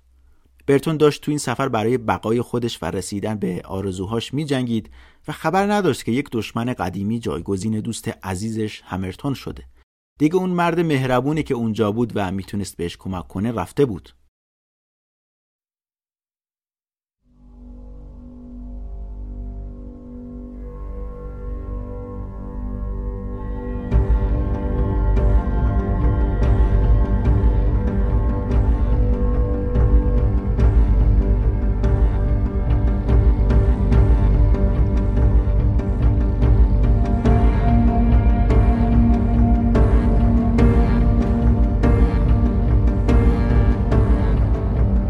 حدود 134 روز طول کشید تا کاروان حدود 600 مایل یا 950 کیلومتر رو تونست طی کنه. وقتی به کازه رسیدن که یکی از مهمترین مراکز تجارت در منطقه و نقطه عطفی برای این سفر محسوب می‌شد، تقریبا سه چهارم راه رو به سمت دریاچه تانگنیکا طی کرده بودند. با این حال برای حدود 250 مایل پیش رو یا حدود 400 کیلومتر نیاز به آزوقه بیشتری داشتن و تقریبا دیگه ذخیره هم نداشتن. قصد داشتن چند روزی توی کازه استراحت کنن به امید اینکه آزوقه از زنگبار برسه. حدود پنج هفته اینجا موندن قبل از اینکه به مسیرشون ادامه بدن و اونجا استراحت کردن. یکی از اولین کارهایی که برتون پس از ورود به کازه انجام داد استخدام مردی به نام شیخ سنی بن امیر بود. سنی نه تنها ارتباطات خوبی داشت و پرتلاش بود مسئولیت تدارکات کاروان رو هم بر عهده گرفت. بهشون توی استخدام باربر کمک کرد و یه جا براشون پیدا کرد که بتونن تو کازه اقامت کنن. دانش خوبی هم در مورد منطقه داشت. اسپک با تحسین این مرد نوشت که سنی به اندازه همه آدمای این منطقه سفر کرده و چون ذهن پرسشگر و روشنی داشت همه کس و همه چیز رو بلد بود و میشناخت. سفرهای سنی در سراسر شرق آفریقا انقدر گسترده و کامل بود که برتون و اسپک ازش انتظار داشتن به مهمترین سوالی که ذهنشون رو درگیر کرده بود بتونه جواب مناسبی بده. نقشه عجیبی که ربمان و ارهارت ترسیم کرده بودن رو جلوش پهن کردن و ازش درباره دریاچه عظیم حلزون مانند منطقه پرسیدن. پاسخ قاطع سنی اونا رو متحیر کرد. ربمان و ارهارت اشتباه کرده بودن. اسپک تو دفترش نوشته این مبلغات سه دریاچه رو یکی کرده بودن. در واقع اونجا فقط یه دریاچه نبود بلکه کلا سه تا بودن که یکی از دیگری بزرگتر بود. نیاسا در جنوب تانگنیکا در غرب و نیانزا در شمال. پس از بررسی نقشه سنی تعجب کرد که چرا اینا به جای اینکه برن سمت شمال به سمت نیانزا دارن میرن سمت شهر اوجیجی که در ساحل دریای تانگنیکا قرار داشت. اسپک میگه به ما توصیه کرد که اگه تنها انگیزه ما برای اومدن به اینجا نگاه کردن به یه دریاچه بزرگتره به جای اوجیجی بریم اونجا. بازم من اینجا توصیه می‌کنم که حتما روی Google Map این دریاچه ها رو search کنید تا بدونید که داریم راجع به کجا حرف می‌زنیم. اسپک پس از اینکه کمی موضوع روشنتر شده بود به برتون پیشنهاد کرد که مسیرشون رو تغییر بدن. استدلالش هم این بود که به جای سفر به سمت غرب یعنی به سمت دریاچه کوچیکتر اوجیجی باید برن سمت دریاچه بزرگتری که تو شمال قرار داشت. از این گذشته نیانزا نه تنها از نظر اندازه بزرگتر بود بلکه از هر نظر از تانگنیکا سرتر بود. برتون تو دفترش نوشته که وجود این دریاچه ناشناخته خیلی از تناقضات مطرح شده توسط جغرافی دانان نظری رو توضیح میده. ولی حاضر نبود از تانگنیکا چشم پوشی کنه. برای دیدن این دریاچه زمان و تلاش و سلامتی زیادی رو هزینه کرده بود و حاضر نبود بیخیال دیدنش بشه. کاروان فعلا اونجا تو کازه موندگار بود. تقریبا پس از یک هفته از ورودشون به اونجا همه مردا دوباره مریض شدن. آشپزا اولین افرادی بودن که مریض شدن. بعدش مبروکی و مبارک به خاطر تب و لرز پخش زمین شدن. تب شدید پسران رامجی رو بیهوش کرده بود و اسماعیل که یکی از سربازای بلوچ کاروان بود از اسهال خونی به حال مرگ افتاده بود. اسپک اما حالش بهتر بود و تونسته بود سلامتیش رو دوباره به دست بیاره و یکی از معدود آدمای کاروان بود که هنوز سر پا بود برتون هم مریض شد و حدود یه ماه پس از ورودشون به کازه انقدر ضعیف و بیحال شده بود که رهبری کاروان رو به طور موقت به اسپک واگذار کرد. اسپک توی دفترش نوشته کاپیتان برتون انقدر مریض بود که احساس کردم اگه کاری نکنم میمیره. بهش التماس کردم که موقت رهبری رو به من بسپره تا ببینم چه کاری می‌تونم انجام بدم. روز پنجم دسامبر اسپک هر مردی رو که به اندازه کافی توان راه رفتن داشت رو جمع کرد و با نیمی از بار و بنه و وسایل به شهر بعدی یعنی شهر زیمبیلی هدایت کرد. سنی تو کازه باقی مونده بود و قول داد که نامه ها و اوراق رو با کاروان بعدی که به زنگبار می‌رفت ارسال کنه. با مهمتر این که به اون گروهی که عقبتر مونده بودن و قرار بود آزوقه و وسایلی که زنگبار جا گذاشته بودن رو با خودشون بیارن بگه که زودتر راه بیفتن.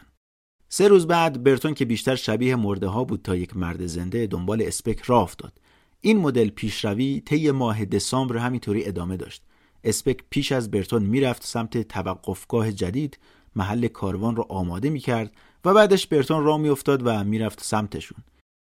توی این مسیرها برتون اینقدر مریض بود که توی یه تابوت جابجاش می‌کردن کاروان هم اعضای زیادی نداشت و تنها می‌شد دو نفر رو آزاد گذاشت که برتون رو جابجا کنن. در حالی که حداقل چهار نفر برای رسیدگی به برتون نیاز بود. هم برای جابجایی هم برای رسیدگی و مراقبت ازش.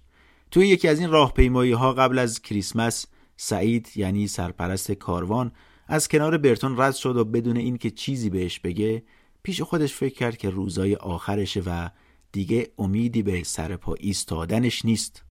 اواسط ژانویه یعنی شیش ماه پس از ترک ساحل برتون تقریبا کامل فلج شده بود. حتی نمی‌تونست از دستاش استفاده کنه. بازوها و پاهاش به ناگهان سنگین شده بودن و سوزش داشتن.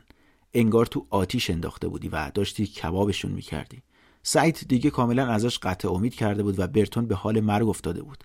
بدن کاملا فلج شده بود.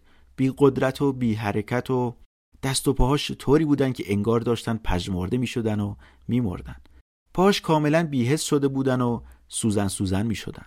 بازوهاش حتی نمی‌تونستن یا خودکار رو هم از زمین بلند کنن. انگار بیهسی از سمت پایین بدن شروع شده بود و داشت به بالا می‌رفت تا اینکه این درد و بیهسی تقریبا به قسمت دنده هاش رسید و اونجا متوقف شد. برتون می‌دونست که حداقل تا دو ماه دیگه هیچ کمک پزشکی اینجا نمی‌رسه. هنوزم صدها کیلومتر مونده بود تا به دریاچه تانگنیکا برسن و به نظر نمی رسید کسی بتونه تا کنار دریاچه کولش کنه. اونم بعد از اون همه کار سخت و طاقت فرسا بیماری های مکرر و جیربندی ناچیزی که داشتن. برتون دیگه انگار به آخر خط رسیده بود. تلاشش رو کرده بود ولی دیگه به انتها رسیده بود. اسپک که اغلب اوقات اخمو و منزوی بود. حالا زانوی غم بغل کرده بود و نگران سلامتی برتون شده بود. در طول سفر این دو گرچه روی خوشی به هم نشون نمی‌دادن اما لحظاتی هم بود که با هم بگو بخندی داشتن اسپک بعضی وقتا که مینوشت از برتون مشورت می‌خواست که چطور اطلاعات رو روی کاغذ بیاره یا بعضی وقتا شرح سفرهاش رو به برتون نشون می‌داد. یاد این چیزا که میافتاد غم وجودش رو می‌گرفت. برتون می‌دونست هر اتفاقی براش بیفته اسپک می‌تونه رهبری تیم رو بر عهده بگیره و این بهش آرامش می‌داد. قبلا گفته بود اگه هر کدوم از ما بلایی سرش اومد اون یکی موظفه که پیش بره و نتایج اکتشاف رو با خودش به خونه ببره. هرچند اسپک ته قلبش می‌خواست برتون زنده بمونه و تمام تلاشش رو برای زنده موندنش به کار گرفت ولی برتون می‌دونست این اون تهمه ها دوست داره خودش فرمانده بشه. برتون آرزو داشت که خودش سرچشمه نیل سفید رو کشف کنه اما ناشکرم نبود. می‌گفت من زحمتام رو کشیدم و قلبش آرام بود که حداقل مرد جوون و با انگیزه ای هست که همه توانش رو به کار می‌بره تا این ماجراجویی رو به پایان برسونه. البته اسپکم خوب نبود. اونم حالش بد بود. درست نسبت به قبل بهتر بود اما بیماری کاری باش کرده بود که داشت بیناییش رو از دست می‌داد و از سوی چشماش کم می‌شد. اسپک از تبی که قصد جونش رو کرده بود زنده بیرون اومد ولی اون تب میراث ترسناکی به جا گذاشته بود. تب زیاد باعث شده بود دچار التهاب چشم بشه که به طور ویژه‌ای انبیه و شبکیه چشمش رو درگیر کرده بود. روز به روز بیناییش کمتر و کمتر می‌شد و طوری بود انگاری پرده زخیم توسی رنگ داشت جلوی دیدش رو می‌گرفت. والنتین آشپز هم همین بود. اونم چشماش داشت کمسو می‌شد و می‌گفت که انگار یه لکه جوهر جلوی چشمام رو گرفته که باعث می‌شد نور به چشمش نرسه و روز به روزم بدتر می‌شد. بیماریشون التهاب انبیه بود که ظاهرا به خاطر رسوب رنگدانه های سیاه انبیه در جلوی عدسی ایجاد میشه. این بیماری البته توی اون قرن غیر معمول نبود. برتون تو هند و اسپکم توی انگلیس هر دو قبلا دچارش شده بودن. حمله های دردناکی بودن توی چشمشون که دیدن و خوندن رو به کار دردناکی تبدیل می‌کرد. چند دهه قبلتر هم که ناپلئون و سربازاش به مصر حمله کرده بودن اونا هم دچار این بیماری شده بودن و خیلی ها بیناییشون رو از دست دادن. خیلی همه چیز اصلا ترسناک شده بود. می‌دیدی که سوی چشمات داره میره و دیگه قادر به دیدن هیچی نیستی. اون همه زیبایی اون همه شگفتی اون همه جذابیت در طبیعت اونم برای آدمایی مثل برتون اسپک که زنده بودن که ببینن و کشف کنن و بنویسن. وحشتناک بود. اینا به هر حال مجبور بودن که برن جلو و متوقف نشن. راه افتادن. در تاریخ دهم فوریه در بین طوفان شدیدی که آسمون رو گرفته بود کاروان اینا از رودخونه عبور کرد و داشتن می‌رفتن سمت رشته کوههای بلندی اونم در مسیری شیبدار پوشیده از علف و نی و سرخس. دو نفر دیگه از اعضای کاروان هم به تیم مراقبت از برتون اضافه شده بودند و حالا چهار نفر در حالی که برتون توی اون تابوت داشت جون می‌داد داشتن حملش می‌کردن. اینا هم سختشون بود. عرق می‌کردن یا پاشون میلنگید تو اون مسیر سخت. و به خاطر پوشش گیاهی زخیم و بلندش راه رفتن یه کار زجرآور شده بود براشون. از آسمون هم هرچی بلا بود داشت نازل می‌شد. اینا همین مسیر رو آروم آروم به پیش می‌رفتن. سه روز بعد از تپهی با شیب تندی که داشت بالا رفتن و این شیبش انقدر تند بود که اولاغی که اسپک روش سوار بود وسط راه تلف شد. همون ورای جای روی اون تپه ایستادن نفسی تازه کنن که چیزی در دوردست نظر برتون رو به خودش جلب کرد. همونطور که گفتم برتون تقریبا فلج شده بود. ولی قبل از سفر چشماش رو با دارویی که به نام داروی شطور معروف بود شسته بود و همین باعث شده بود این مرض التهاب چشم رو نگیره. اما دچار چیزی شده بود که بهش می‌گفت تارهای انکبوتی دیدش برای دوردست کدر شده بود و نمی‌تونست چیزی رو تشخیص بده. حالا که رو به خورشید افتاده بود پلکی زد و زور می‌زد که بهتر ببینه ولی ممکن نبود. از مبارک پرسید اون خط نور چیه که اونجاست؟ مبارک بهش گفت به نظرم آب میاد. برتون فوری دوزاریش افتاد که رسیدن به دریاچه تانگنیکا. اولین واکنش برتون به رسیدن به دریاچه خوشحالی نبود بلکه یه ناامیدی تلخ و غمانگیز بود. سعی می‌کرد با چشماش بتونه تصویر شفافتری از صحنه ببینه ولی نمی‌تونست. همینطور اشک از چشماش داشت میومد و گریه می‌کرد برای حماقتی که به خاطر گرفتن یک جایزه جان و سلامتیش رو اینطوری از دست داده بود و البته برای سرسختی و لجبازی خودش. حالا هم که رسیده بودن چیزی رو نمی‌دید.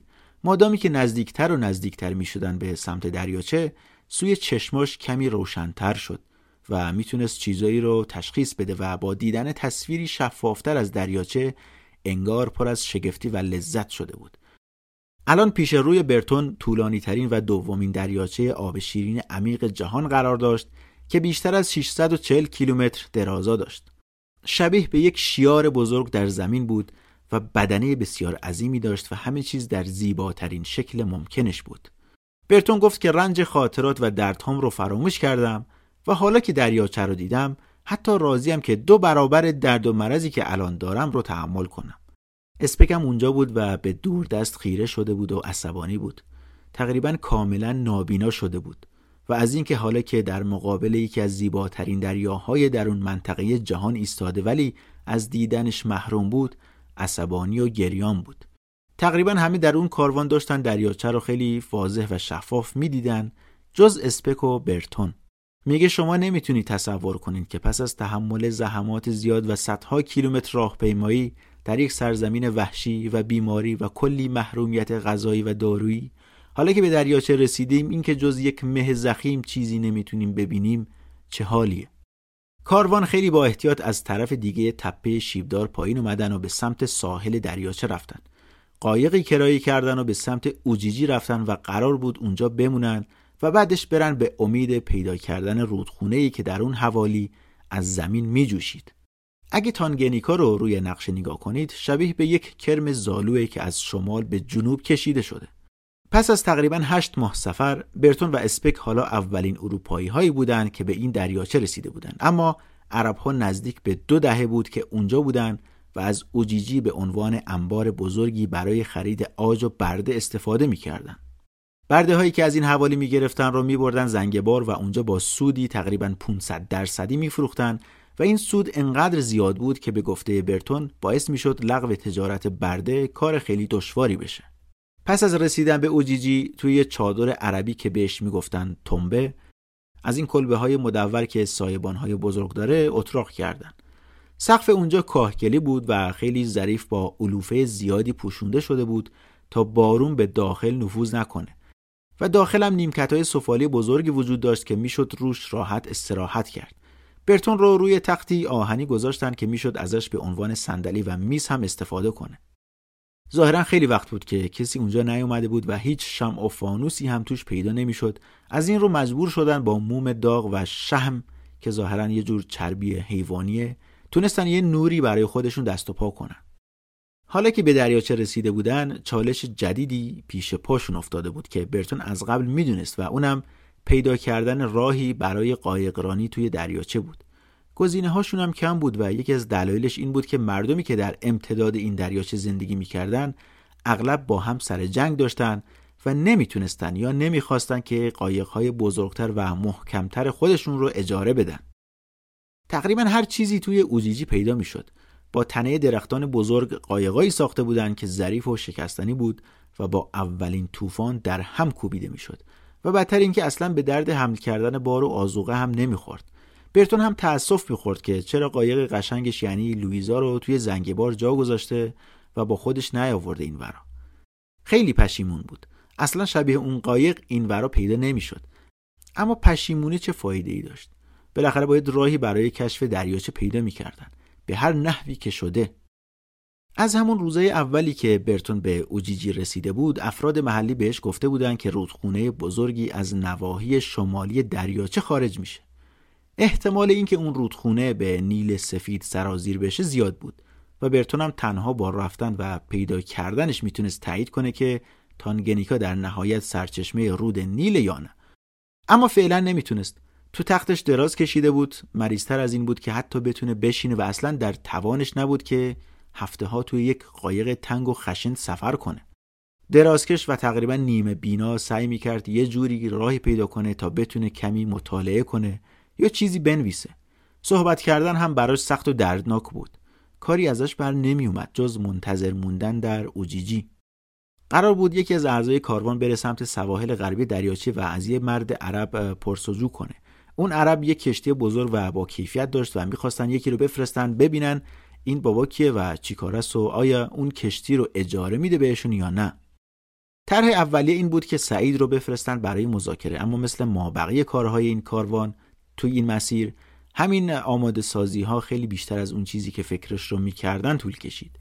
اول باید گروه رو جمع می‌کردن و بعد دستمزدها رو بینشون تقسیم می‌کردن. پس از پرداخت حقوق اینا رفتن و قایق رو دیدن و متوجه شدن که سالم نیست و نیاز به تعمیر داره. و همین باعث شد کلی زمان طرف بشه و بعدش هم برنامه رو تغییر دادن. چند هفته به این صورت گذشت و در حالی که برتون هنوز بیجون تو کلبه دراز کشیده بود اسپک کم کم حالش داشت بهتر می‌شد. پس از رسیدن به اوجیجی علاوه بر اینکه دیگه تقریبا چیزی نمی‌دید تب شدیدی که داشت باعث شده بود قیافش عوض بشه و لب و دهنش کج شده بود. برتون می‌گفت مثل حیوانایی که نشخار می‌کنن با دهن کج می‌تونست غذا بخوره. اما برخلاف برتون بازم بدن جوون اسپک به دادش رسید و روند ریکاوری و بهبودیش رو سریعتر کرده بود.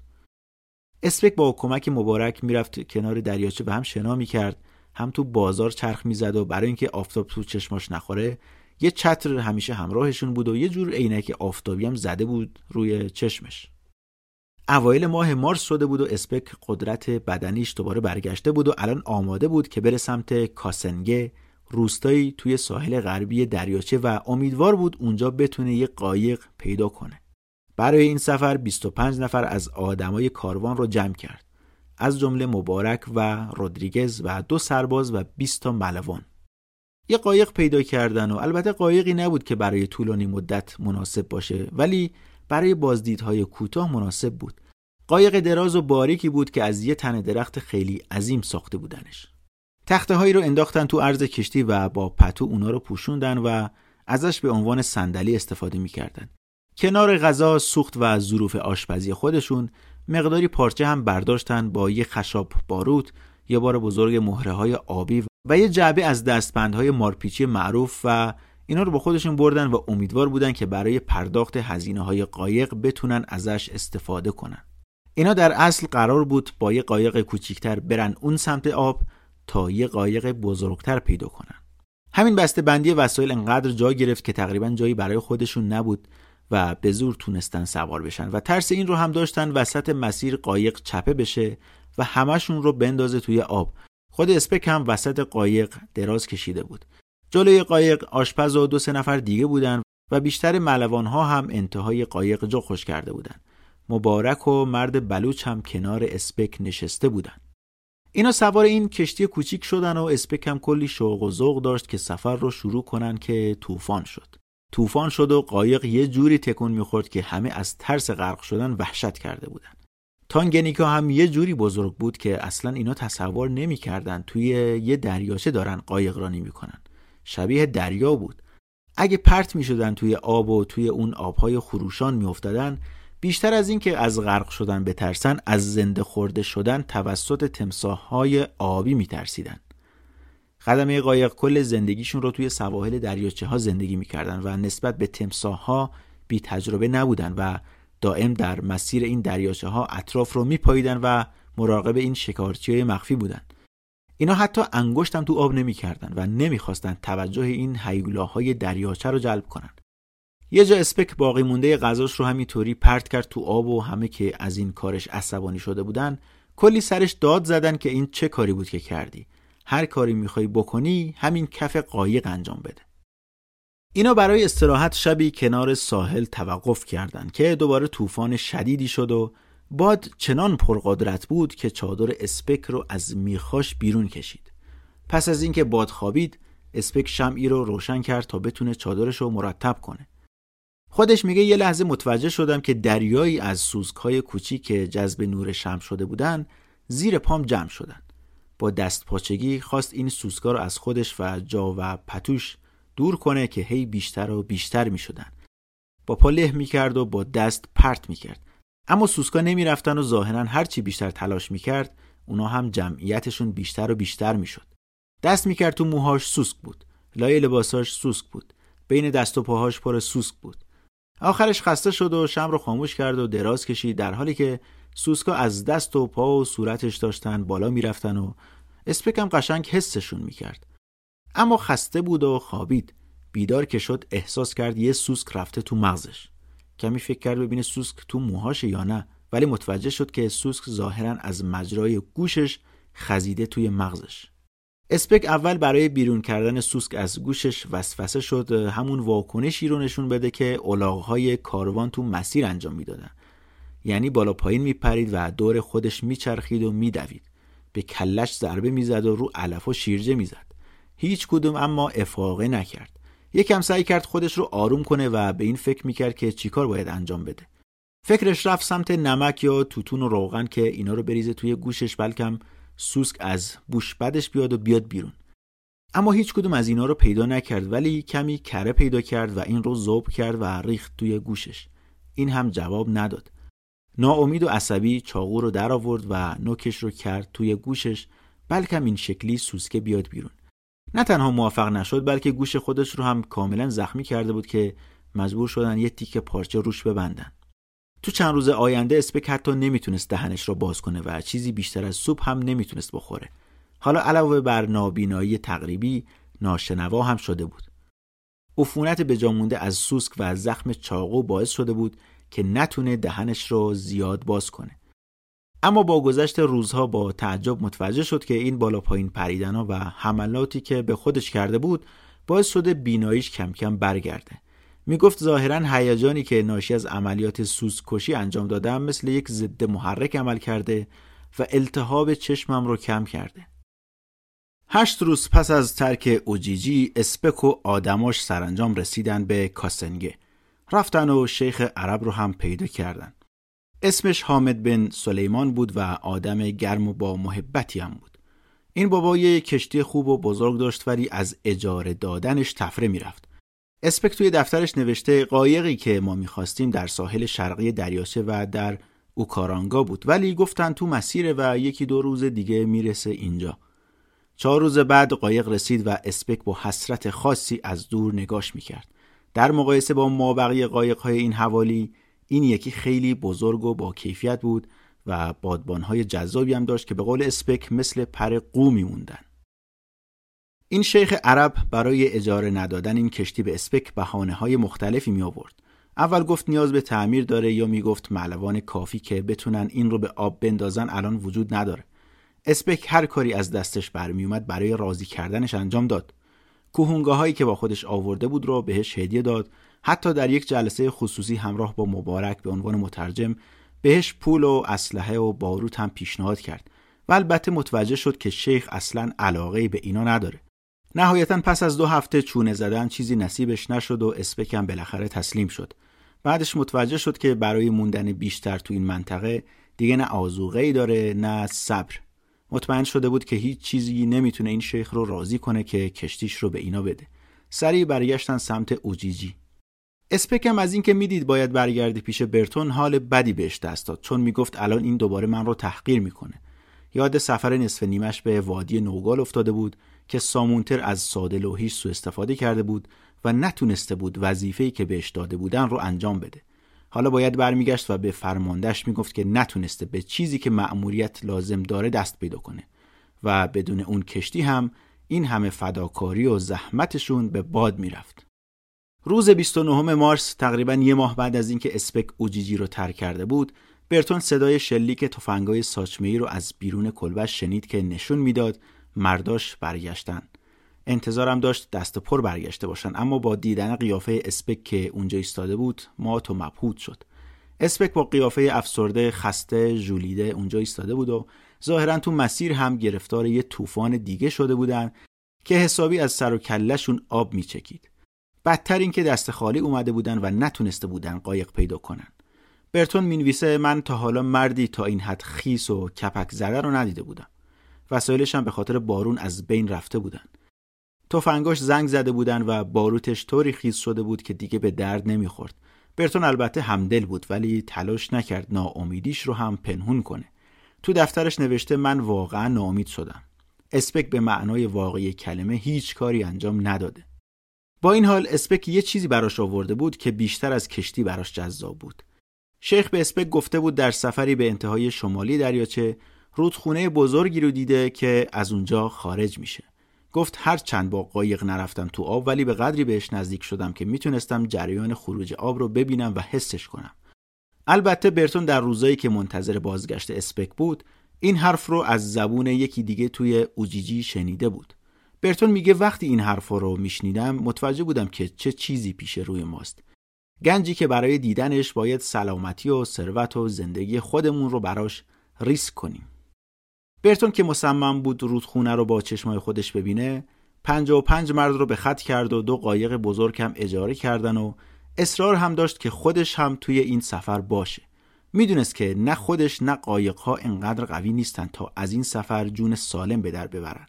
اما حالا که پس از یه ماه انتظار توی اوجیجی خسته و بی‌حوصله هم شده بود می‌خواست این ریسک رو بکنه. اسپک نوشته که ما جز ادامه تحقیق چاره دیگه ای نداریم و نمی‌تونستیم بیشتر از اون منتظر بمونیم. ذخیره غذامون به شدت در حال تموم شدنه. بعد در ادامه میگه که من از دیدن برتون رنج می‌برم و واقعا داره زجر می‌کشه و هر کسی این رو می‌بینه که می‌خواد این سفر رو بره تقریبا مطمئن میشه که دیگه برگشتی براش در کار نخواهد بود. با این حال تحمل عقب موندن هم نداره و نمی‌تونه اینجا بمونه. دو هفته بعد زدن به آب و پس از مواجهه با چند طوفان شدید که بارها نزدیک بود قایقشون رو چپه کنه بالاخره به اوویرا در شمالی ترین مرکز تجاری تانگنیکا رسیدن. اینجا اما برتون یه حرفی رو شنید که براش سنگین بود. پسر سلطان حاکم بر اونجا اومد جلو پیش اینا و پس از اینکه شنید دنبال رودخونه بزرگی هستن که از دریاچه خارج میشه بهشون گفت که رودخونه ای رو می‌شناسه که اسمش روسیزیه و می‌تونه اینا رو اونجا ببره. اما این رودخونه میریزه توی تانگنیکا و از اون خارج نمیشه. کی همچین حرفی به شما زده؟ برتون با شنیدن این حرف قلبش فشرده و سنگین شد. برتون متوجه شد که هیچ کدوم از منابعی که بهش اطلاعات دادن قابل اتکا نبودن. حتی اسپک. برتون یه روزم مبارک رو کشید کنار و گفت این اسپک از حامد بن سلیمان چی شنیده که اینطوری گفته؟ مبارک گفت اسپک انقدر هیجان زده بود که ظاهرا حرف شیخ رو اشتباه فهمیده. جدا از این مبارک فکر می‌کرد اون شیخ اصلا به اون رودخونه نزدیکم نشده بود و خودش هم دروغ گفته بود. باور داشت که همه اینا حیله برای تحت تأثیر قرار دادن اسپک. یه جورایی انگار سر به سرش گذاشتن و دیدن این هیجان زده میشه روغنش رو بیشتر کرده بودن. برتون ولی مصمم بود این دریاچه رو از نزدیک ببینه. چه با کشتی چه بدون کشتی. چه سالم باشه چه بیمار. اینو برگشتن به مسیر و توی مسیر هم زخمی روی زبون برتون ایجاد شد و انقدر شدید بود که نمی‌تونست حرف بزنه یا غذا بخوره و این خیلی ضعیفترش کرده بود. با این حال پس از اینکه هفت روز خودش رو بست به فقط شیر خوردن زبونش کم کم از اون حالت در اومد و بهتر شد ولی پاهاش همچنان متورم و ضعیف بود. دستاش کمی بهتر شده بودن و دیگه بیهست نبودن و همین باعث می‌شد دوباره بتونه بخونه و بنویسه. اسپک همچنان از سمت یک گوش ناشنوا بود ولی بیناییش کم کم برگشته بود. برتون معتقد بود الان به اندازه کافی قوی هستند که برگردن اوجیجی آزوقه تهیه کنن و دریاچه رو بررسی کنن. در اوجیجی هم البته خبرهای خوشایندی منتظرشون نبود. آزوقه‌ای که از قبل هم ناچیز بود دیگه تقریبا تموم شده بود. برتون از قبل سعید رو مسئول پارچه ای کرده بود که برای خرید غذا و پرداخت دستمزد و این چیزا ازش استفاده می‌کردن. و براشون خیلی حیاتی بود. حالا می‌دیدن که از 120 تیکه پارچه‌ای که داشتن فقط 10 تاش مونده. برتون میگه پرسیدم که چه بلایی سر 110 تای ما بقیش اومده. سعید اشاره کرد به گونی گندم هایی که یه گوشه گذاشته بودن روی هم و همچنین به 20 مردی که برای سفرشون استخدام کرده بودن. برتون تو این مدت منتظر جوابی از سمت سرکنسول جدید بریتانیا توی زنگبار هم بود ولی هیچ نامه‌ای دریافت نکرد. خودش میگه کم کم نیازهامون به ما چشمک می‌زدن و در هیچ جای آفریقا کاروانها به اندازه این مناطق مرکزی غنی و حاصلخیز امکان مردن از گرسنگی رو ندارن. آخرین امیدشون شایعاتی بود که این روزا میشنیدن و می‌گفتن که یک کاروان بزرگ داره به سمتشون میاد. یه هفته از این شایعات گذشت که با شنیدن صدای شلیک گلوله از دور متوجه شد که کاروانی داره از دور حضورش رو اعلام می‌کنه تا ظهر اون روز کلبه‌ای که توش بودن پر شده بود از جعبه ها و بسته ها و مردایی که باهاش اومده بودن و همه اینا رو تاجر عربی به نام مهینا آورده بود که این رو توی کازه دیده بود و بهش گفته بود قبلتر که ما کلی وسایل عقب جا گذاشتیم و با خودت بیار و این حرفا اسپک میگه اگه این آزوقه به موقع به دستمون نمی‌رسید معلوم نبود سرنوشتمون چی می‌شد. اومدن کاروان براشون خبر خوشایند و نجات بخشی بود و بخشی از چیزایی هم که کاروان بهشون داد نامه ها و اخبار از جهانی بود که برای یک سال پیش هیچ خبری ازش نداشتن. بین بسته ها نامه هایی بود از زنگبار و همچنین از اروپا و هند که برای برتون ارسال شده بود. اولین نامه هایی بودن که پس از تقریبا 11 ماه دریافت می‌کردن و خبرهای بد هم زیاد توشون بود. اینا اینجا برای اولین بار فهمیدن که تو یک سال پیش شورشی توی هند برپا شده. جنگ اول استقلال هند قبلتر ناموفق تموم شده بود و حالا دوباره تلاش های هماهنگی در جریان بود تا هند از سلطه امپریالیستی امپراتوری بریتانیا خودش رو بیرون بکشه.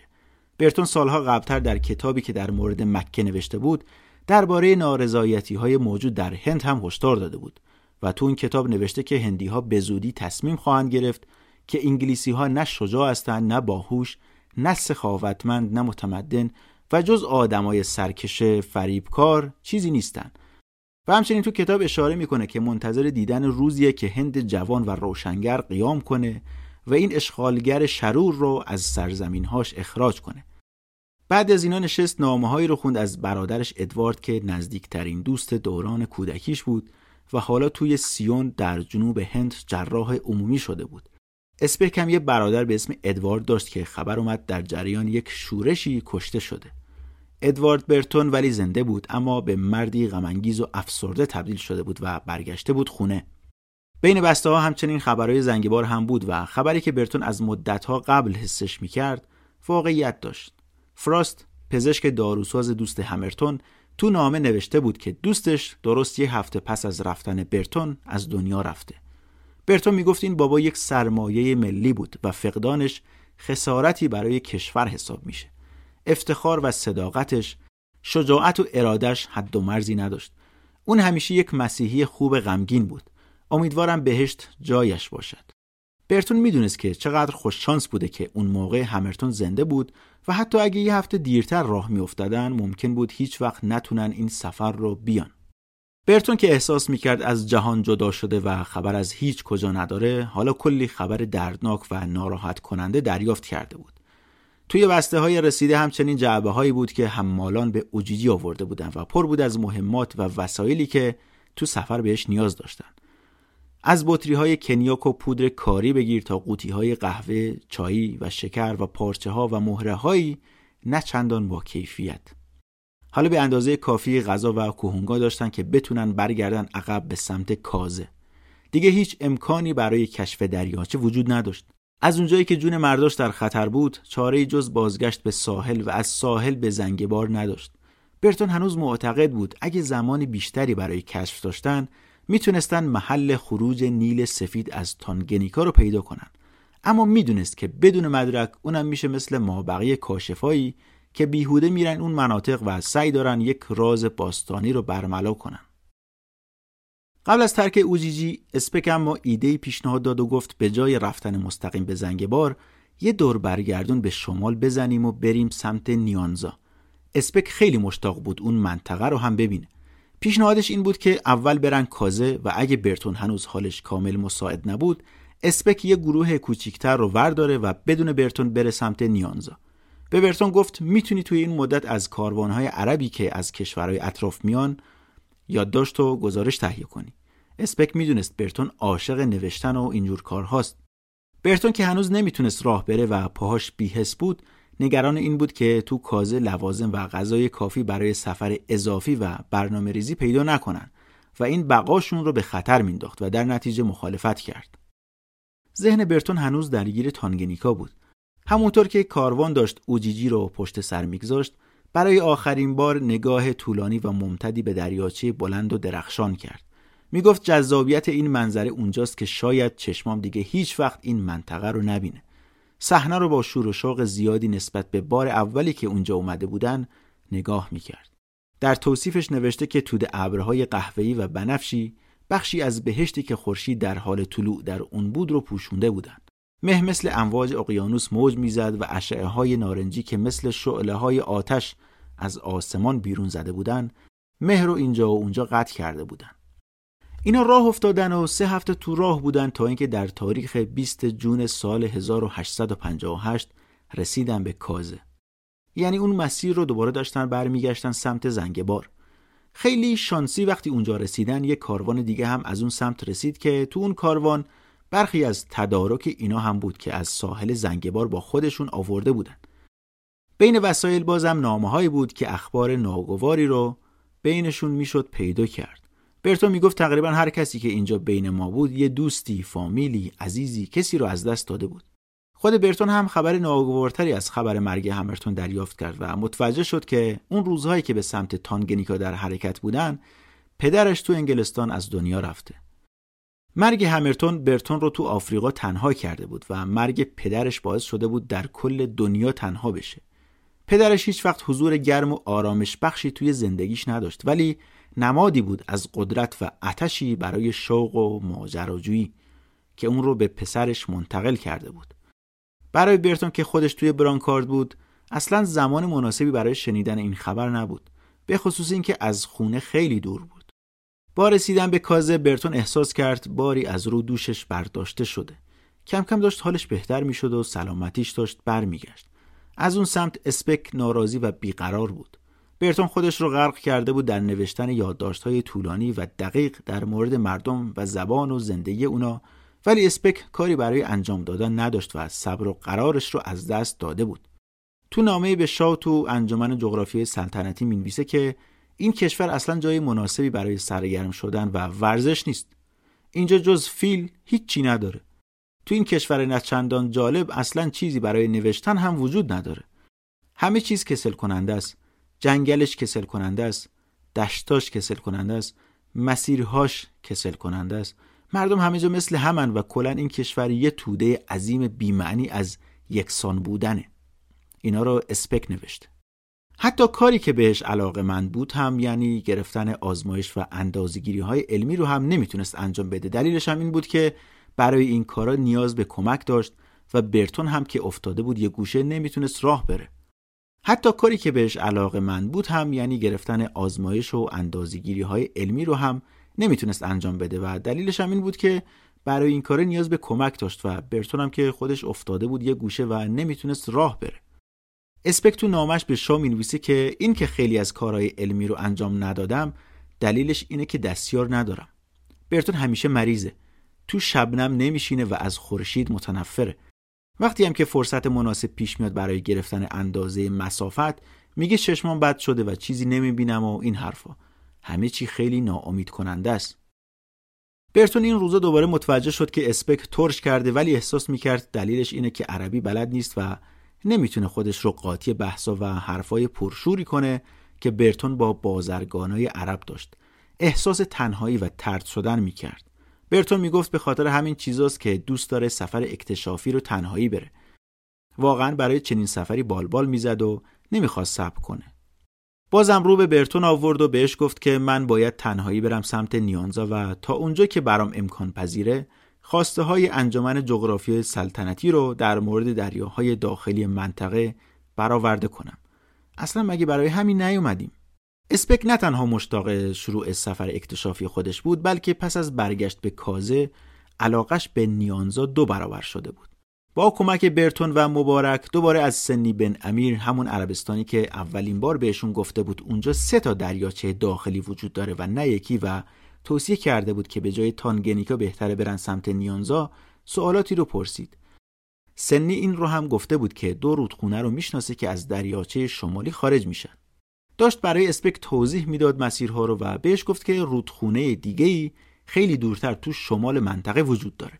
خودش اون رو ندیده بود اما یه برده که الان تو کازه زندگی می‌کرد اونجا رو دیده بود. اسپک توی دفترش نوشته که این مرد می‌گفت اسم اون رودخونه کیویره و اون رو خیلی بزرگتر و عمیقتر از اون دوتا رودخونه دیگه توصیف می‌کنه. برتون بالاخره موافقت کرد و رضایت داد که اسپک بره سمت نیانزا. اسپک هم حالش بهتر شده بود و سلامتیش رو دوباره به دست آورده بود. همین که کلی انرژی و شوق کشف هم داشت. حضورش هم توی کازه مطلوب نبود و بیکار بود. برتون با اعتقاد به اینکه دیگه فرصت برگشت به شرق آفریقا و کاوش در نیانزا وجود نخواهد داشت نوشت که الان مسائل مهمتری برای سفر بازگشتمون به سمت زنگبار داریم که باید بررسی کنیم. برتون این رو هم می‌دونست که این اونجا نباشه بهتره چون با عربا کنار نمیاد. می‌گفت این اسپک اصلا به عربا و مردم منطقه احترام نمی‌ذاره و ناآگاهی این انگلیسی هندی ها از آداب و رسوم شرقی بیشتر از یادگیری چند کلمه نیست و نبوده. به اسپک شدید توصیه کرد که لباس عربی بپوشه که رد کرد و زیر بارش نرفت. خودش میگه چند تا عرب اومدن به این پیشنهاد دادن که لباساشون رو برای سفر بپوشم تا توجه کمتری جلب کنم. ولی رد کردم چون اینا می‌خوان با این کار برای ارزای خودشون یک انگلیسی رو با این لباسا تا سطح خودشون پایین بکشن. بعدا جایی که برتون این دست نوشته اسپک رو دید گفت بیا. این نمونه از جهل عمیق این مرد جوون و اصلا برتون شوخیش میومد که میشنید یه عرب ممکنه به یه انگلیسی حسادت کنه. می‌گفت از این نوشته شما چه دانشی از مردمان شرق و آداب و رسومشون می‌بینی؟ هیچی. اونم عرب هایی که متکبرترین و قبیل گراترین مردم در میان همه مردمان شرقی هستند. با این حال اسپک به کمک سعید سرپرست اصلی کاروان نیاز داشت. تو دفترش نوشته که التماس کردم که اجازه بدن سعید رو با خودم ببرم. جاده خطرناک بود و بدون اون نمی‌تونستم کاری از پیش ببرم. برتون اما می‌خواست سعید رو کازه پیش خودش نگه داره اما در نهایت با این شرط که اسپک ابتدا باید خود سعید رو راضی کنه موافقت کرد. سعید اصلا ملزم نبود که به جایی غیر از سفر اصلی و رفت و برگشتی که روش توافق شده بود بره. اجباری روش نبود. وقتی اسپک بهش نزدیک شد و باش حرف زد ابتدا تفره رفت و خواست اسپک رو از سرش باز کنه و اسپک هم ولکن نبود تا اینکه سعید سراحتا گفت نمیام. به اسپک گفته بود تو رئیس من نیستی. اسپک که دست از بحث کردن با سعید نمی‌کشید بهش می‌گفت همون اندازه که وظیفه من هست وظیفه تو هم هست که برای این سفر پایه باشی. و تهدیدش کرد که اگه نیای پاداشی که همرتون در صورت موفقیت آمیز بودن سفر وعده داده بود بهت تعلق نمی‌گیره. سعید حاضر نبود نظرش رو عوض کنه و اسپک هم دوباره همه چیز رو انداخت گردن برتون و اون رو مقصر می‌دونست. تو دفترش نوشته اصلا برتون رفتن سعید رو کاملا ممنوع کرده. پس از اینکه برتون قرقرهای اسپک رو شنید شونه بالا انداخت و گفت که من تمام تلاش خودم رو کردم که تأثیری رو تصمیم سعید نداشته باشم. خودش خواسته بالاخره. اینکه سعید واضح گفته بود حاضر نیست با اسپک به این سفر بره باعث شده بود بقیه اعضا هم عقب بکشن. یکی از افراد تیم گفت اصلا خطرناک رفتن به اون سمت و الان جنگ های منطقه‌ای جاده ها رو غیر قابل عبور کرده و وقت مناسبی برای رفتن نیست. نگهبانه کاروان هم اول اعتراض کردند و بعدش گفتن چنین سفری که حدود 600 کیلومتره باید پول خوبی هم براش پرداخت بشه و به خاطر خطرهایی که تو مسیره درخواست قرامت کردن. حتی مبارک هم اصرار داشت که جدا از خطر بابت زمان و انرژی که برای این مسیر طولانی هزینه میشه باید دستمزد خوبی هم پرداخت بشه. و تا حالا هم کلی ریسک رو به جون خریده بودن. برتون تو دفترش نوشته که مبارک خدمتکار وفادار ما گفت ترکمون می‌کنه مگه اینکه بهش غرامت بدیم. مبارک برای برتون خیلی مفید بود. هم مترجم خوبی بود و هم سرپرست مفید و کاردرستی بود. اسپک در هر صورت هرچی مبارک می‌گفت قبول می‌کرد و حاضر نبود مبارک را از خودش دور نگه داره. مبارک هم درخواست چند تیکه پارچه کرده بود. همین.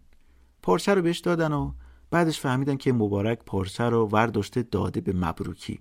همون نوکرش و وقتی برتون این رو فهمید دلش نرم شد. اسپک توی دفترش نوشته که مبارک نه برای خودش بلکه برای این نوکر جوونش این همه سر و صدا را انداخته و این حرفای غرامت و اینا هم همه به خاطر این بود که این تیکه پارچه رو به اون بدبخت بده. میگه واقعا آدم عجیب و غریبی و نه به خودش اهمیت میده نه به لباس پوشیدن و خورد و خوراکش. همیشه انگار با هر چی که هست راضیه و بیشتر ترجیح میده برای بقیه کار کنه تا برای خودش. به اسپک گفتن که باید برای 6 هفته لوازم کافی برای این مسیر تهیه کنه. تو این سفر هم مبارک باهاش می‌رفت هم نوکرش مبروکی و رودریگز و 20 تا پاگازی و 10 تا نگهبان. هر نگهبانم یه اسلحه داشت و اسپک هم اسلحه پنج کالیبره برتون که بهش می‌گفتن اسلحه فیلی رو همراه اسلحه چهار کالیبره خودش برد. برای حمل آزوقه هم از دو الاغی که جفتک نمینداختن استفاده کردن. اسمشون رو گذاشته بودن تد و جنی. مثل همیشه دوباره هر روز یه مشکلی پیش می اومد به جز مبارک که آماده سفر بود ما بقیه غر می زدن و ناراحتی می کردن که ما یه سال تو سفریم و از خانواده دور شدیم و استراحتی نداشتیم و حالا دوباره باید تو این سفر پرخطر که معلوم نیست تو مسیر چی در انتظارمونه بریم. اسپکم یه مدل اشتباهی از مهره رو خریده بود که کار خرید چیز میز تو مسیر رو براشون سختتر می‌کرد چون سخت اونا رو می‌شد تبدیل کرد. تو دفترش نوشته این مهره های سفیدی که آوردم برای بومیان منطقه ارزشی نداره. اینجا اینقدر مهره رنگی دوست دارن که اگه با خودم می آوردم تقریبا هر چیزی رو می‌تونستم باهاشون بخرم. توی مسیرشون هم به یه منطقه برخوردن که سلطانش یک زن بود و اولین سلطان زنی بود که توی مسیر بهش برمیخوردن. همین سلطان نشین کمی کاروان اسپک رو به تأخیر انداخت. بعد به منطقه دیگه رسیدن که سلطان اونجا فکر می‌کرد اسپک یک جادوگره و بهش التماس می‌کرد که آینده رو براش پیش بینی کنه. اسپک نوشته این بابا التماس می‌کرد که فالش رو بگیرم و احتمال مدت عمر پدرش رو پیش بینی کنم و بهش بگم آیا جنگ رخ میده یا نه. همچنین برای آب و هوا برداشت محصول آینده کشور و اینا هم پیشگویی کنم.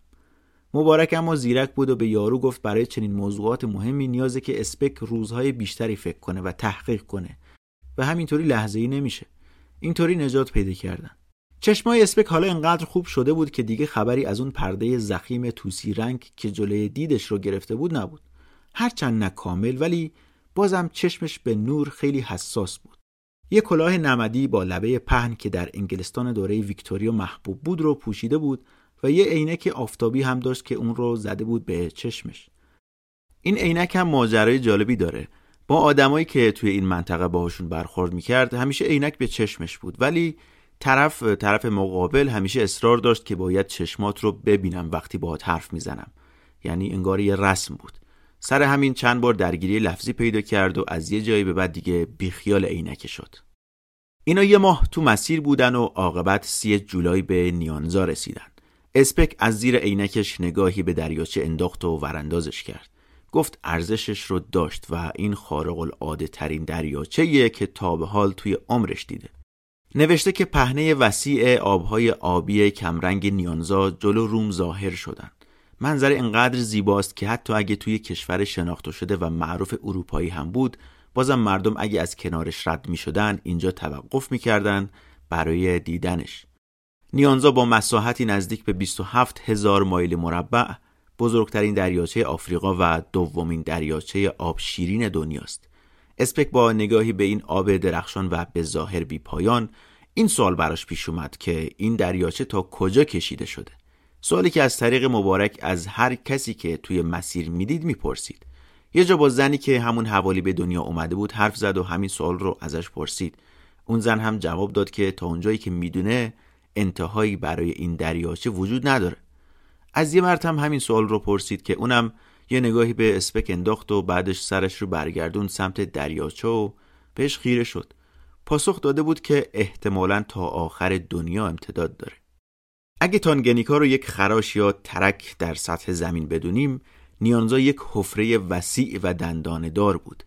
اما با وجود اینکه دو برابر تانگنیکا بزرگ بود ولی فقط 80 متر عمق داشت.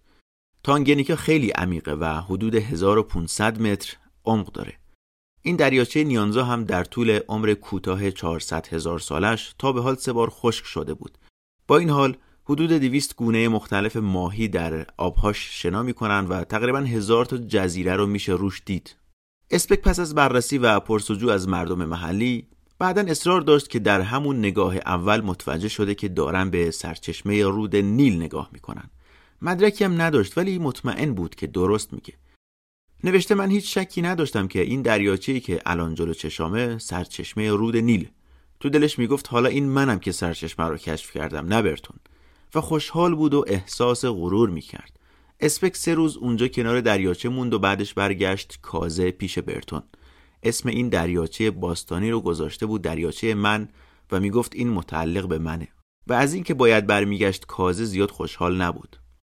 اون مدتی که اسپک کازه نبود برتون هم کم کم سلامتیش رو دوباره داشت به دست می آورد. توی این مدت هم روی یادداشت‌های قومشناسی و جغرافیایی خودش کار می‌کرد و همچنین مشغول کشیدن نقشه و برنامه های سفر برگشت به سمت زنگبار بود. نیازه که اشاره کنم که برتون هنوز فلج بود و روی یه نعشکش جابجاش می‌کردن و از قفسه سینه به پایین هیچ کنترلی روی خودش نداشت. برای همینم با دو تا دستی که هنوز از کار نیافتاده بود مشغول طراحی یه تختی بود که بتونه تو مسیر برگشت راحت روش دراز بکشه و بشه راحت حملش کرد یه تختی برای خودش ساخته بود که چادر داشت تا بارون و آفتاب اذیتش نکنه روز 25 آگوست از دور صدای شلیک شنیده شد و اسپک بود که داشت بازگشتش رو به کازه اعلام می‌کرد. برتون نفس راحتی کشید که اینا تونستن صحیح و سالم برگردن اینجا. خوشحال بود که همراهش رو دوباره می‌بینه و مشتاق بود ببینه چه چیزایی دیده و اونورا چه خبر بوده. اینا سر میز صبونه نشستن و اسپک هم داشت از مسیر حرف می‌زد. اولش گفت خیلی دوست داشتم تو هم با من میومدی و متاسفم که برات میسر نبود ولی من الان مطمئنم که سرچشمه رود نیل رو کشف کردم. این جمله رو با غرور و هیجان زیادی گفت. انتظار داشت برتون از این خبر هیجان زده بشه که وقتی با شک و تردید آشکار فرماندهش روبرو شد حیرت زده شد برتون تو دفترش نوشته که این یه ادعاست و مستنداتی نداره و دلایلش هم ضعیفه. اسپک فقط چند روز رو کنار دریاچه سپری کرده بود و فقط بخشی از آبهای عظیم اونجا رو دیده بود و هیچ تحقیقات علمی مثل اندازگیری و اینا هم انجام نشده بود. علاوه بر این همه اطلاعاتی که از مردم محلی گرفته بود همه ترجمه بودن. یعنی ممکن بود مترجم جایی خطایی کرده باشه. می‌گفت اسپک که عربی بلد نبود. مبارک هم هندی و انگلیسی رو دست و پا شکسته حرف می‌زد. ممکنه مبارک سوالای اسپک رو بد فهمیده باشه و بد ترجمه کرده باشه و بازم جواب رو هم به همین شکل بد منتقل کرده باشه. چون اینا هیچ کدوم زبان همدیگر مسلط نبودن و احتمال خطا بالا بود. اسپک از اینکه کاپیتان برتون خریدار حرفش نبود شکه و عصبانی شده بود. می‌گفت من شاهد دارم و مدرک دارم و مستند دارم که اونجا سرچشمه رود نیله و هی روی این حرفش اصرار می‌کرد. از این برخورد سرد برتون عمیقا آزرده شد و اینجا این حس بهش دست داد که ممکنه برتون از سر حسادت اینطوری برخورد می‌کنه و شاید این بخواد وقتی برگردیم انگلیس این کشف رو به اسم خودش بزنه و ادعاش رو بکنه. برتون هم که مریض و بیمار بود همزمان سعی داشت اسپک رو آروم کنه و بهش می‌گفت که بعدا با هم دریاچه رو بررسی می‌کنیم. الان وقتش نیست. راه درازی در پیش داریم که باید برگردیم و کاروان هم کامل ضعیف و ناتوانه. وقتی رفتیم خونه سلامتیمون دوباره برگشت گزارش میدیم که چیا دیدیم و چه کارایی انجام دادیم. دوباره بودجه می‌گیریم و برمیگردیم سفر خودمون رو به پایان میرسونیم و میریم همون سمت نیانزا که تو میگی. اینا رو برتون به اسپک می‌گفت. درسته که برتون فرمانده این تیم اکتشافی بود ولی اسپک می‌گفت که این من بودم که سرچشمه رو کشف کردم. معتقد بود این افتخار مال اونه و همین باعث می‌شد موازنه قدرت ما بینشون تغییر کنه. در حالی که برتون گوشش خریدار این حرفا نبود و ممکن بود این رفتارش از سر حسادت هم باشه اسپک برنامه های دیگه در سر داشت.